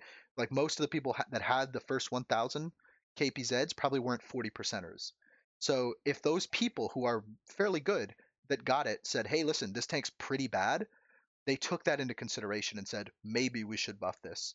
And now that the tank is actually available to the public, it's been sold multiple times, it's pretty average for tier 9. Like, there's nothing wrong with it. And this is post buff. So I think that was fairly justified. Yes, and um, they buffed it after the initial, and then I think they buffed it two more times after that. Um, nothing substantial, but just little buffs here and there. I, go into that, going to the the the, the KPFPZ. I think that what gets people with it is it is a very unique playstyle tank.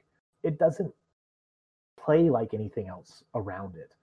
And honestly, that's what I think premium should be. They should be unique. They don't need to be better, but they should be unique. You know, you look at the Lorraine, uh, or you look at the the KPFPZ. They're both very unique, and, and I think that's that's what we need. But with that uniqueness, there there's going to come a degree of a, a group of players who just they can't adapt. It's it's not an IS4, and and they can't play it like one. But to your point, Spartan, and I think you're right. That's what makes this game so interesting, and what allows it to grow is the ability for wargaming to add in uniqueness, um, whether it be with uh, an auto reloader or hell, even the missiles. You know, it was a unique thing. That's the whole point is to bring in new aspects to the game that that cause the dynamics in game, the strategies, the tactics in game to change. You know, and, and really the more uniqueness you have across more tanks or options for tanks rather, that means every single game is going to be different and unique, right? Uh, it's not a homogenized game over and over again with with seven IS4s against seven IS4s. It's it, every game is going to be different, and that's that's cool. I like that. I, I like that aspect of it.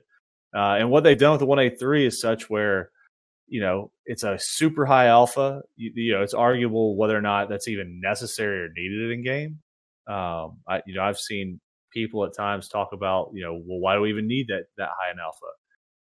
But because they've done it in the way they've done it now, where they've taken away a lot of the other attributes that it had and really made it all about that that one alpha shot, it adds a unique play style and, and it really changes the game in a good way rather rather than it being completely negatively impacting or negative impactful. Um, and so that's what I, to your points, where I hope to see that more and more, where they add things in game that give us all different options on how to play it, but in a way that that doesn't break the game.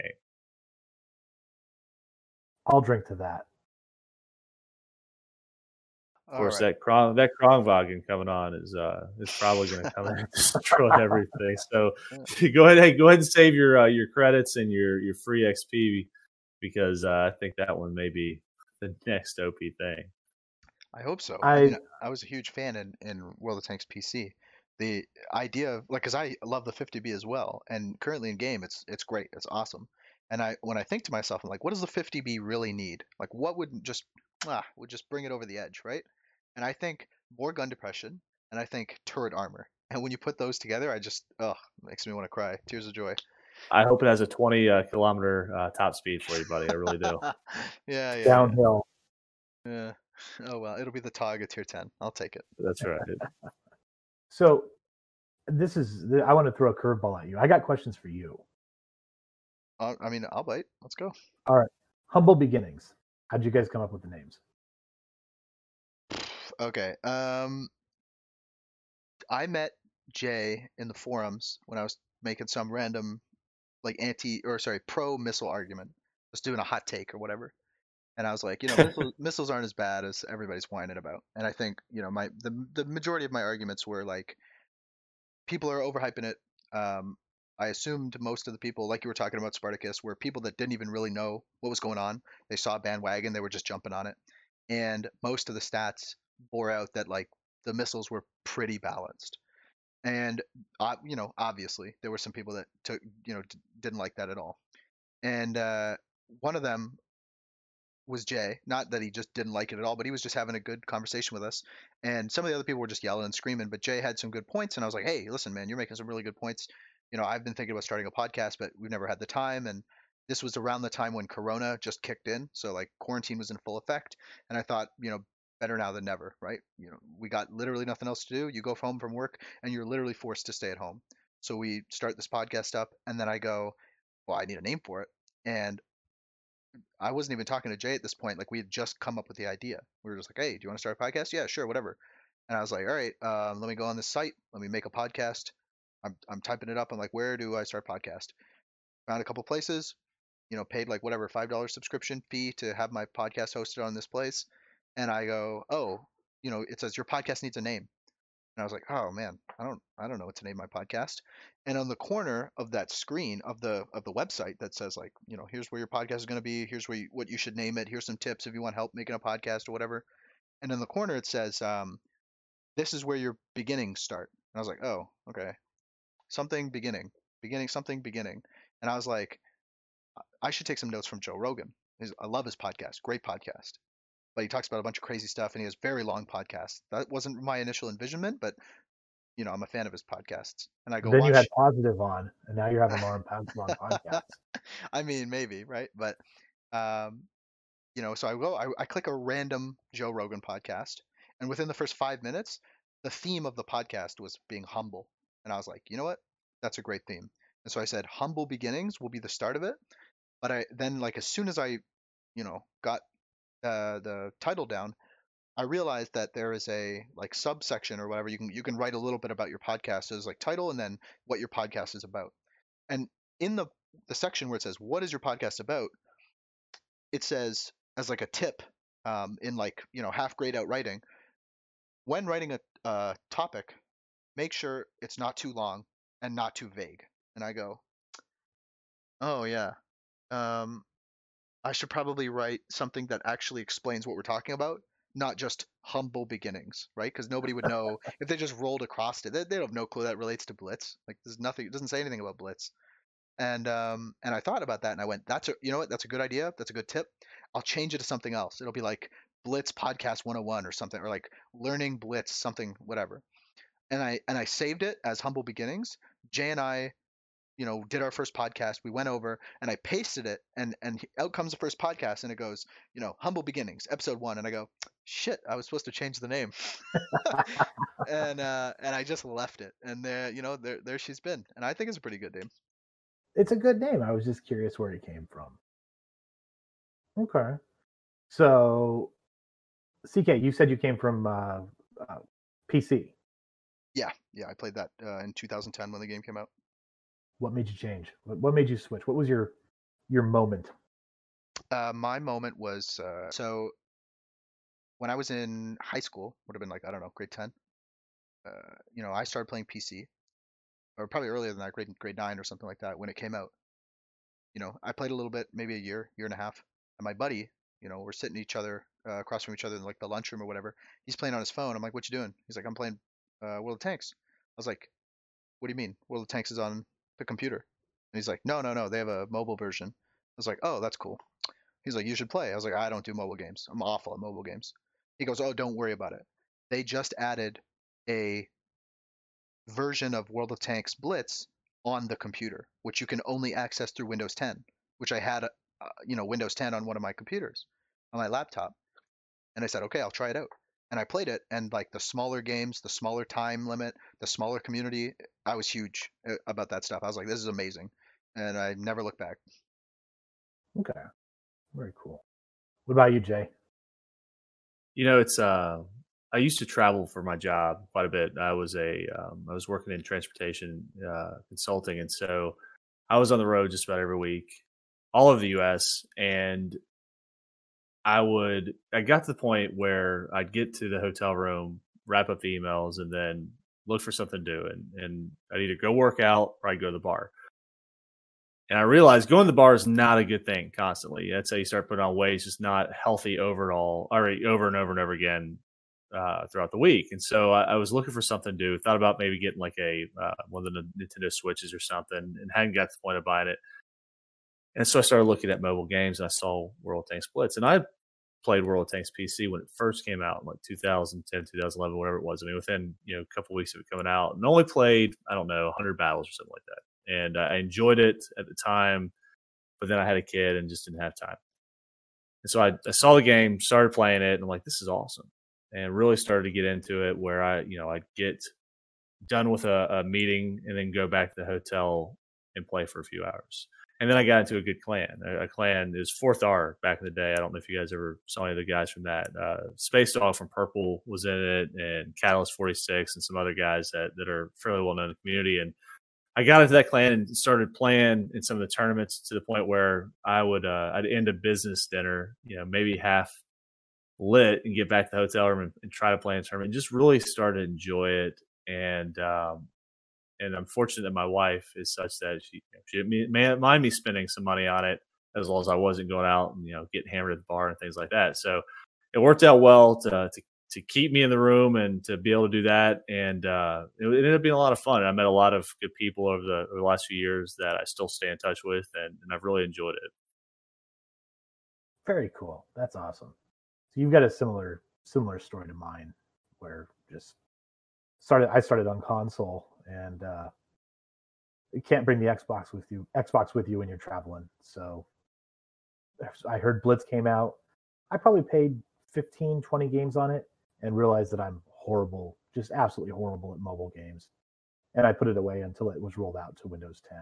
And I haven't I haven't gone back. I I think I've booted up console just to, you know, grab the free tank every once in a while for Halloween or for for Christmas, but uh, this game's got me. I don't know I don't know what it is, but damn it's fun.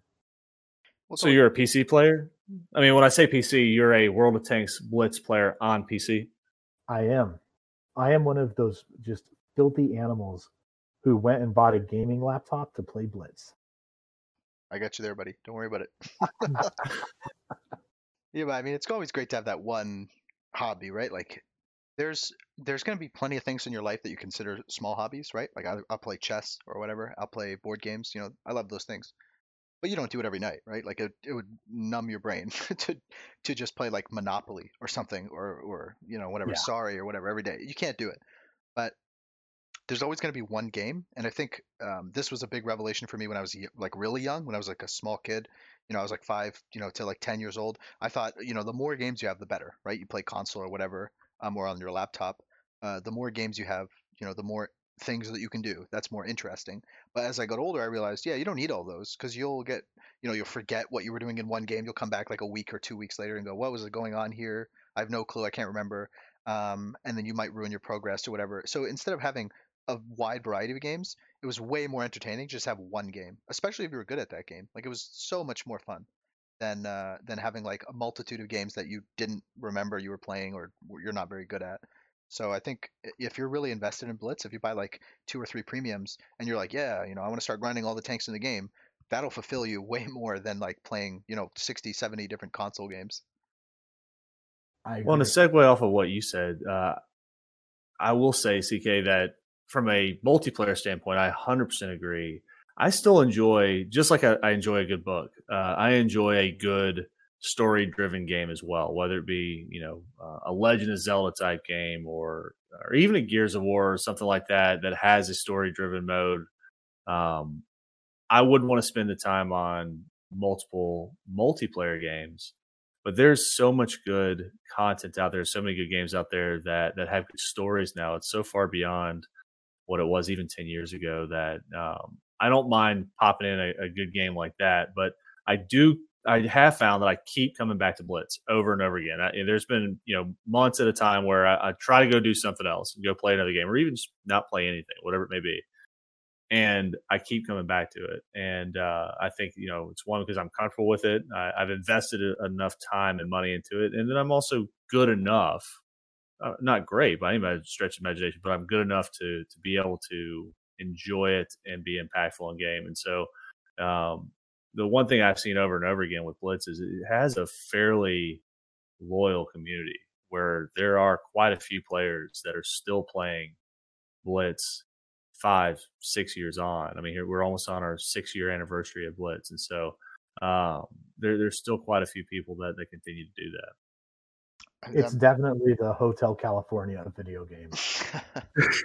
uh, it might also come down to people wanting to uh, to not throw out like multiple hundreds of dollars. Like if you bought a lot of Terry and you're like, oh man, I you know, video games probably not super healthy for me to play all the time. Maybe I'll you know change hobbies to something else. This can be a little harder for you to let go when you're like, you know, this account is worth probably like eight hundred dollars. you know what I mean? Like that's that's not something people are gonna easily toss away the day it yeah. shuts down, they need to send everybody a, uh, a receipt for all the money they sent in game, uh, or or hell, just send to the spouses if you really want to stir shit up, um, and and that way everyone can see what they spend on game. Because I'd be almost embarrassed to see. I want little models of all the tanks I bought.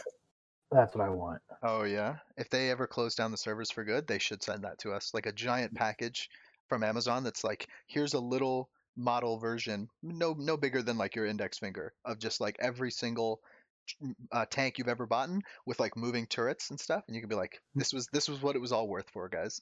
Little micro machines, little yeah. super pushing micro machine.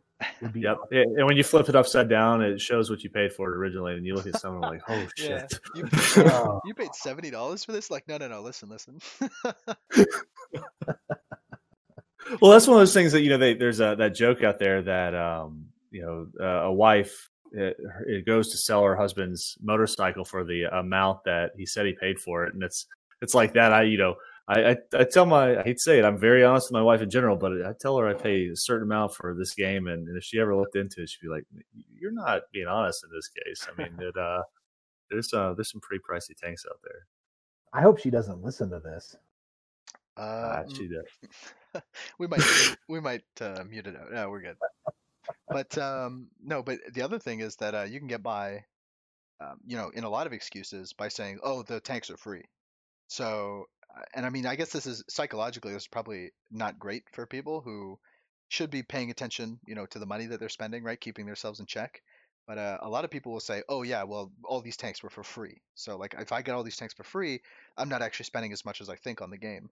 But realistically, if you spent like three, four, five, six, seven plus, you know, 10 plus days grinding a tank, that's time that you could have spent earning more money. You know what I mean? like, or doing something more beneficial to you. So it, nothing's really free when you think about like all the effort you put in to get these free tanks. If you were to look at like the, the return on investment for what you've put into it versus what you've gotten out of it, break down the amount of time you've played and and divide it out by the dollars you've spent, it's still probably the cheapest damn entertainment out there. I mean, it's a whole lot cheaper than going to the strip club. Fair enough. well, and, and, to your point, I mean, I think that's a great point, Sparkus. Is that uh, you know I appreciate that that everyone's budget's different, and and for some can spend more than others or whatever else, and uh, and all that. But when it comes to being free to play, being free to play because of the budget's one thing. Being free to play as a badge of honor, that doesn't make sense to me in the sense that it's your entertainment. You know, you're spending valuable time that you could be doing whatever else on this game. Why not try to make it as enjoyable as possible? And again, there's a balance there. You know, there, some of us try spend too much and, and all that, but at the same time, I don't fully understand that. Well, this is I'm free to play. Well, well congratulations. Uh, that's fine. You're just making yourself miserable, you know, and that's where for those of us that that that put a lot of time into it, there's nothing wrong with spending a little money on this because it is one, it's far cheaper than going to the strip club or the bar or wherever else. But also, if I'm gonna if I'm gonna do something for entertainment, I'm gonna try to maximize that time as much as possible. Well, I think the the underlying issue there is that people who are free to play, I mean, they don't necessarily. Maybe you don't wear it as a badge of honor, but if you're like a fairly young person, you know, um, 20 or under, and let's say you have some money to spend, you know, you're not limited by anything. Like if you're like 18 or something, you're in high school, you don't have a, you know, a, a house that you have to pay, you don't have bills to pay, right? You're still living with your parents, something like that, and your and your parents are fairly well off, right? So, and let's say you're getting um, what's that? Not salary. What's that stuff that parents give their kids? Allowance. Yeah, right. Thank you. So if you're getting allowance, you're, you know, a free soul in the sense that you can spend that money however you wish, right? On food, games, whatever. Um, if that's the kind of situation you're in, then you know you could be spending all that allowance that you know all the money that you have on on tanks. But I think the the um, thought process a lot of people have is that you know the game is quote unquote free to play, and so therefore not buying premiums should not be making me miserable. You know what I mean? Like I should be able to have the best and most fun experience without having to buy any premiums or having to buy any premium time. And that's just not the case, right? Like the game is clearly has a pay to win aspect on it, and we all know this. And you're going to find more pleasure in buying premium time, having easier grinds, having free XP and not having to grind stock tanks. Everybody knows this but there's this kind of like expectation that as a free to play game, you shouldn't be miserable just because you don't want to spend money. All right, I'm going to just totally flip this apple cart right now. I think that you can be free to play and still do very well if you manage your resources correctly. A good player who is free to play can play in any tier they want Wargaming gives out so many free premiums just along the way that can help bolster the credit income. And one of the, the more common complaints I hear is, well, I have to play it stock. I have to play this tank stock. I have to play my crew stock. And you don't have to. I'm sorry. It's not a race to get to the next tier. If you've got a tank unlocked and you've you've you've got it trained, you've got it, you enjoy it. You just play the hell out of it you accumulate your credits, you accumulate your free XP, you watch your gold for ads, and when it's when the time comes to move up that line, you should have the gold necessary to train your crew. You can have the free XP ready to go. There's nothing in this game that's a race. There's no race to get to tier 10. So a free to play player can play just as competitively as a someone who pays in. Now they may not have every tank. That that I'll I'll grant you that. But in the tanks that they've played, they can be just as competitive as someone who has free XP and bought their free XP and golded and bought every premium in the game. They just can't go as quickly. I personally think this game is a pay to advance game. I don't think it's a pay to win game. Well, certainly, I think a lot of people can find their um, time and, and efforts being uh, squeezed, if you will, uh, when it comes to the competitive side. So, like I like you said, there's no race to do anything in this game. You could take as long as you want um, to get every tank in the game, and you know if on average it takes you like three months to get a single tank uh, up to tier 10, and there's like 25 tier 10s, then you know like I'll see you in eight years, but uh, or more. but I think with a lot of competitive people, you know, when they want to play things like Twister, they feel you know um, pressured for time to get the whatever happens to be the new best tank at that year. You know, depending on the the buffs and nerfs. So you know there'll be a couple tanks that maybe uh, you know stayed relevant, and so they got lucky. You know, the IS4, 268, whatever it be maybe. And just be, you know, by virtue of having it, they're good. They can always play competitive, and as long as they play that one tank, they're fine. But you know, there will be some times when a new vehicle comes out um, you know, especially if you play like tier eight, for example, where the premiums get shot out left and right. Um, where if, if you don't have that newest, you know, best thing, you're just not going to be able to compete with other people who spend the money to get it or grind up to get it, right? Like the charioteer when it came out, or the 252U, or the WZ120. So if you don't spend the money to get these tanks, or you know spend the uh, time grinding really like obsessively through, or just spamming free XP, you might not be able to compete at the same level. Which is I think where some of the people who want to be free to play but also want to be competitive find a bit of you know like back and forth that's a very fair point. I I probably should have framed this from the beginning. I am I think the best way to categorize me as a player is I'm a casual tryhard. Um I'm not a competitive player. I'm not I don't go to tournaments. I've never done a tournament. Um so for me it's just a matter of I'm going to do what I enjoy because this is a hobby. Now, if you're a competitive player and you need to have that that number one tank for whatever you're setting out to do, then I guess I, I could see the argument that it is pay to win. Um, but I don't, I don't, how many of the, when you look at our player base as a whole, what is the, what subsect of our player base is that competitive? I mean, 25%, 30%, if that. So I think for the average player, and I, I, I know I've kind of I've moved far beyond what I ever expected to be with this game, but I tell myself I am the average player. I mean, I know I'm, I'm modding on Discord, and for some whatever reason, you guys invited me on here. Um, but I feel like I'm still just I'm just me playing a game I enjoy, and I think from from that perspective, going up against other people who are just playing a game that they enjoy, if you plan things out and you prioritize what you want to accomplish in the game, I think you can be very competitive as a free to play player. For sure. And and uh, I think there's like especially the, my first three or four years playing uh, like my first year and a half playing uh, PC and then my first couple years here on on Blitz, like I was completely free to play simply because I was in high school at the time and therefore I had no money. Um, none was given to me, and uh, you know, I was thinking about as my for my first career option, I was thinking about joining the military as soon as I left uh, high school. So, you know, I didn't have any money for Blitz. I didn't ask for any money. I knew it wasn't necessary. My parents weren't going to give it to me. Um, and I didn't want to go get a part-time job just so I could spend it on a mobile game. It didn't really make sense to me. So I was like, that's fine. Like I don't need to um, to get premium tanks or or you know speed up uh, stock grinds. And I found a massive amount of success.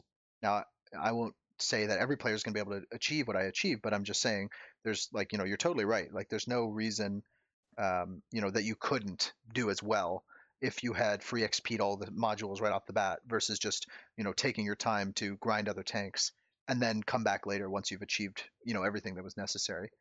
Um, it's just, it feels very cumbersome when you look at like the game as a whole. Like if you joined today and you were like, I watched some Bushka videos or I watched some some uh, you know skate videos and I see that they're talking about all these new and shiny beautiful tanks and I'm like yeah I want these and then you like plan it out and you're like all right I got to play this tank you know X amount of times to get all the free XP and modules and stuff um, or the free XP necessary to, to max out all the modules and and I got to watch this many ads to get the gold necessary to max out my crews and you count it all up you're like this is going to be a while it's going to take a long time before you get to play the tanks you want to play it is, and I I think that I mean, from a personal standpoint, I just unlocked the IS4 maybe two months ago. Like, I would set myself my sight on something that I wanted, and I would just kind of put the blinders on to everything else. I I don't. I, I guess I just kind of became hyper focused on whatever I wanted to accomplish there. But like the European mediums, I still haven't started that grind. I don't even know if I will um, I've got it planned out that I want to do. I wanted to get the IS4, and next I want to to do the British lights, and then after that I'm going to do the Japanese mediums. I mean, I've got it kind of in line as to how I want to do it, and I'm not going to drop a bunch of cash doing it. But I'm also sure as hell not going to play any of the Japanese mediums stock. I'd rather play in traffic.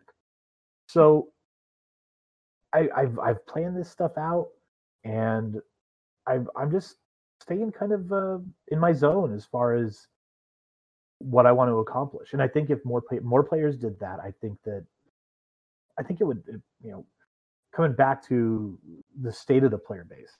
I think if people would stick with the line and really make it a point and play a tank they enjoy, uh, they would come away as better players because they'd understand how their tank operates. You know, someone with you mentioned the Panther 2, someone with a thousand games in the Panther 2 is most likely going to be a pretty damn good Panther 2 player. You know, you can't play a thousand games in a tank and not be decent at it. Um, uh, we could, I don't know. well, eh, I, I know there's E100 drivers to differ who who disagree, but I practice to an extent makes perfect, and um, I think if people were to to dwell on one line and play a tank they enjoy until they've saved up the free XP to go on to and fully upgrade the next tank in the line, I, I think that on a whole we would see better players. I'm not saying it would work for everybody, but I think it I think it could uh, I think it could help.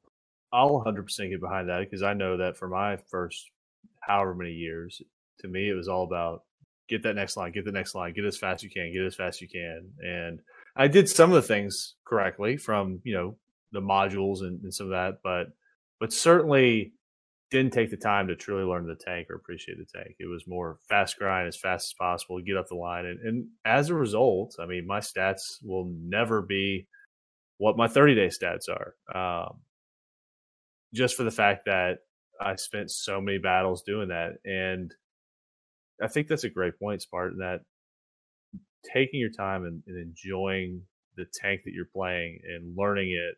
You know, in some tanks they're they're hard to enjoy. I get that, but by and large, taking your time to enjoy the tank and, and learn the the nuances and the intricacies of that tank, and then playing that tank to the maximum of its ability, rather than just rushing up as fast as possible, um, leads to a better playing experience. Um, if you're willing to do that, I mean, you know, a lot of people aren't going to. I wasn't able to, uh, or not willing to, rather. And uh, but if you can, I, I, do think it leads to a better playing experience. I think another thing to consider is, I know when I first started, I was very much a wow, that tank just kicked my ass. I got to have that tank. And I know it, I'm going to be kind of talking out of both sides of my mouth here.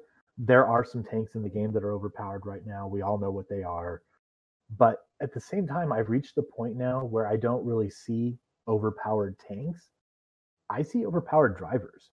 And when I get my ass handed to me by a player, nine times out of 10, I'm going to look at it and go, that guy was just better than me. You know, um, I've ran across TJ multiple times in the morning and he kicks my ass every time. And it's not because of the tank he's playing, it's because my twitch reflexes suck and he's better than me. So I think once people realize that, you know, it's not the tank that's beating you.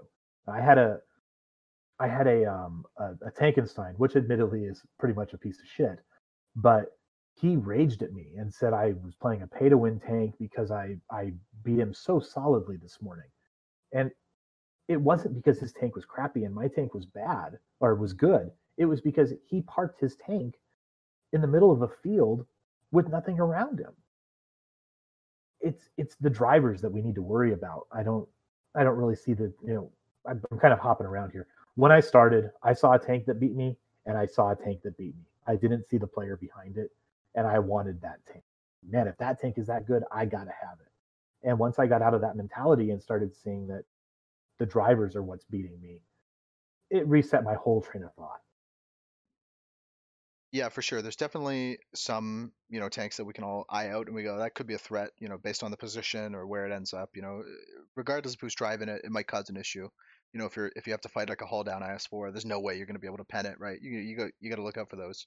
But more often than not, yeah, the main issue is generally the the players and like, you know, if you got a, a 70% player in a Centurion you know, it might be a garbage tank, but he's still going to make the best of it. He's going to be in the most annoying positions, you know, doing the most amount of damage on the team. And that's somebody, you know, that you got to watch out for. That's something you got to pay attention to and build your strategy around more so than just, you know, they have a 252U, so I'll just focus that guy, right? Because he might end up being yeah. a garbage player that does zero damage. You, you never know. I hope that a lot of players kind of, you know, see what you see, Spart, and and you know, ease up on their mindset and and really just kind of enjoy, you know, the t- the the game for what it is, right? I, that's a tank game. Shoot them up. You know, go blow some people up. If you lose at the end of the day, it's fine. I agree, except for the losing part. I still hate losing. All right. Um, You know, it was a pleasure having you on, Spart. Thanks so much for coming. I really appreciate you guys inviting me. Um, thank you. Yeah, no worries. We'd love to have you back anytime. And uh, for now, uh, I think we passed two hours, so it's been pretty good. If you uh, guys are still awake, watching out there, thanks so much for coming. Hope to hope to see you guys in the next episode. Peace out and have a good night.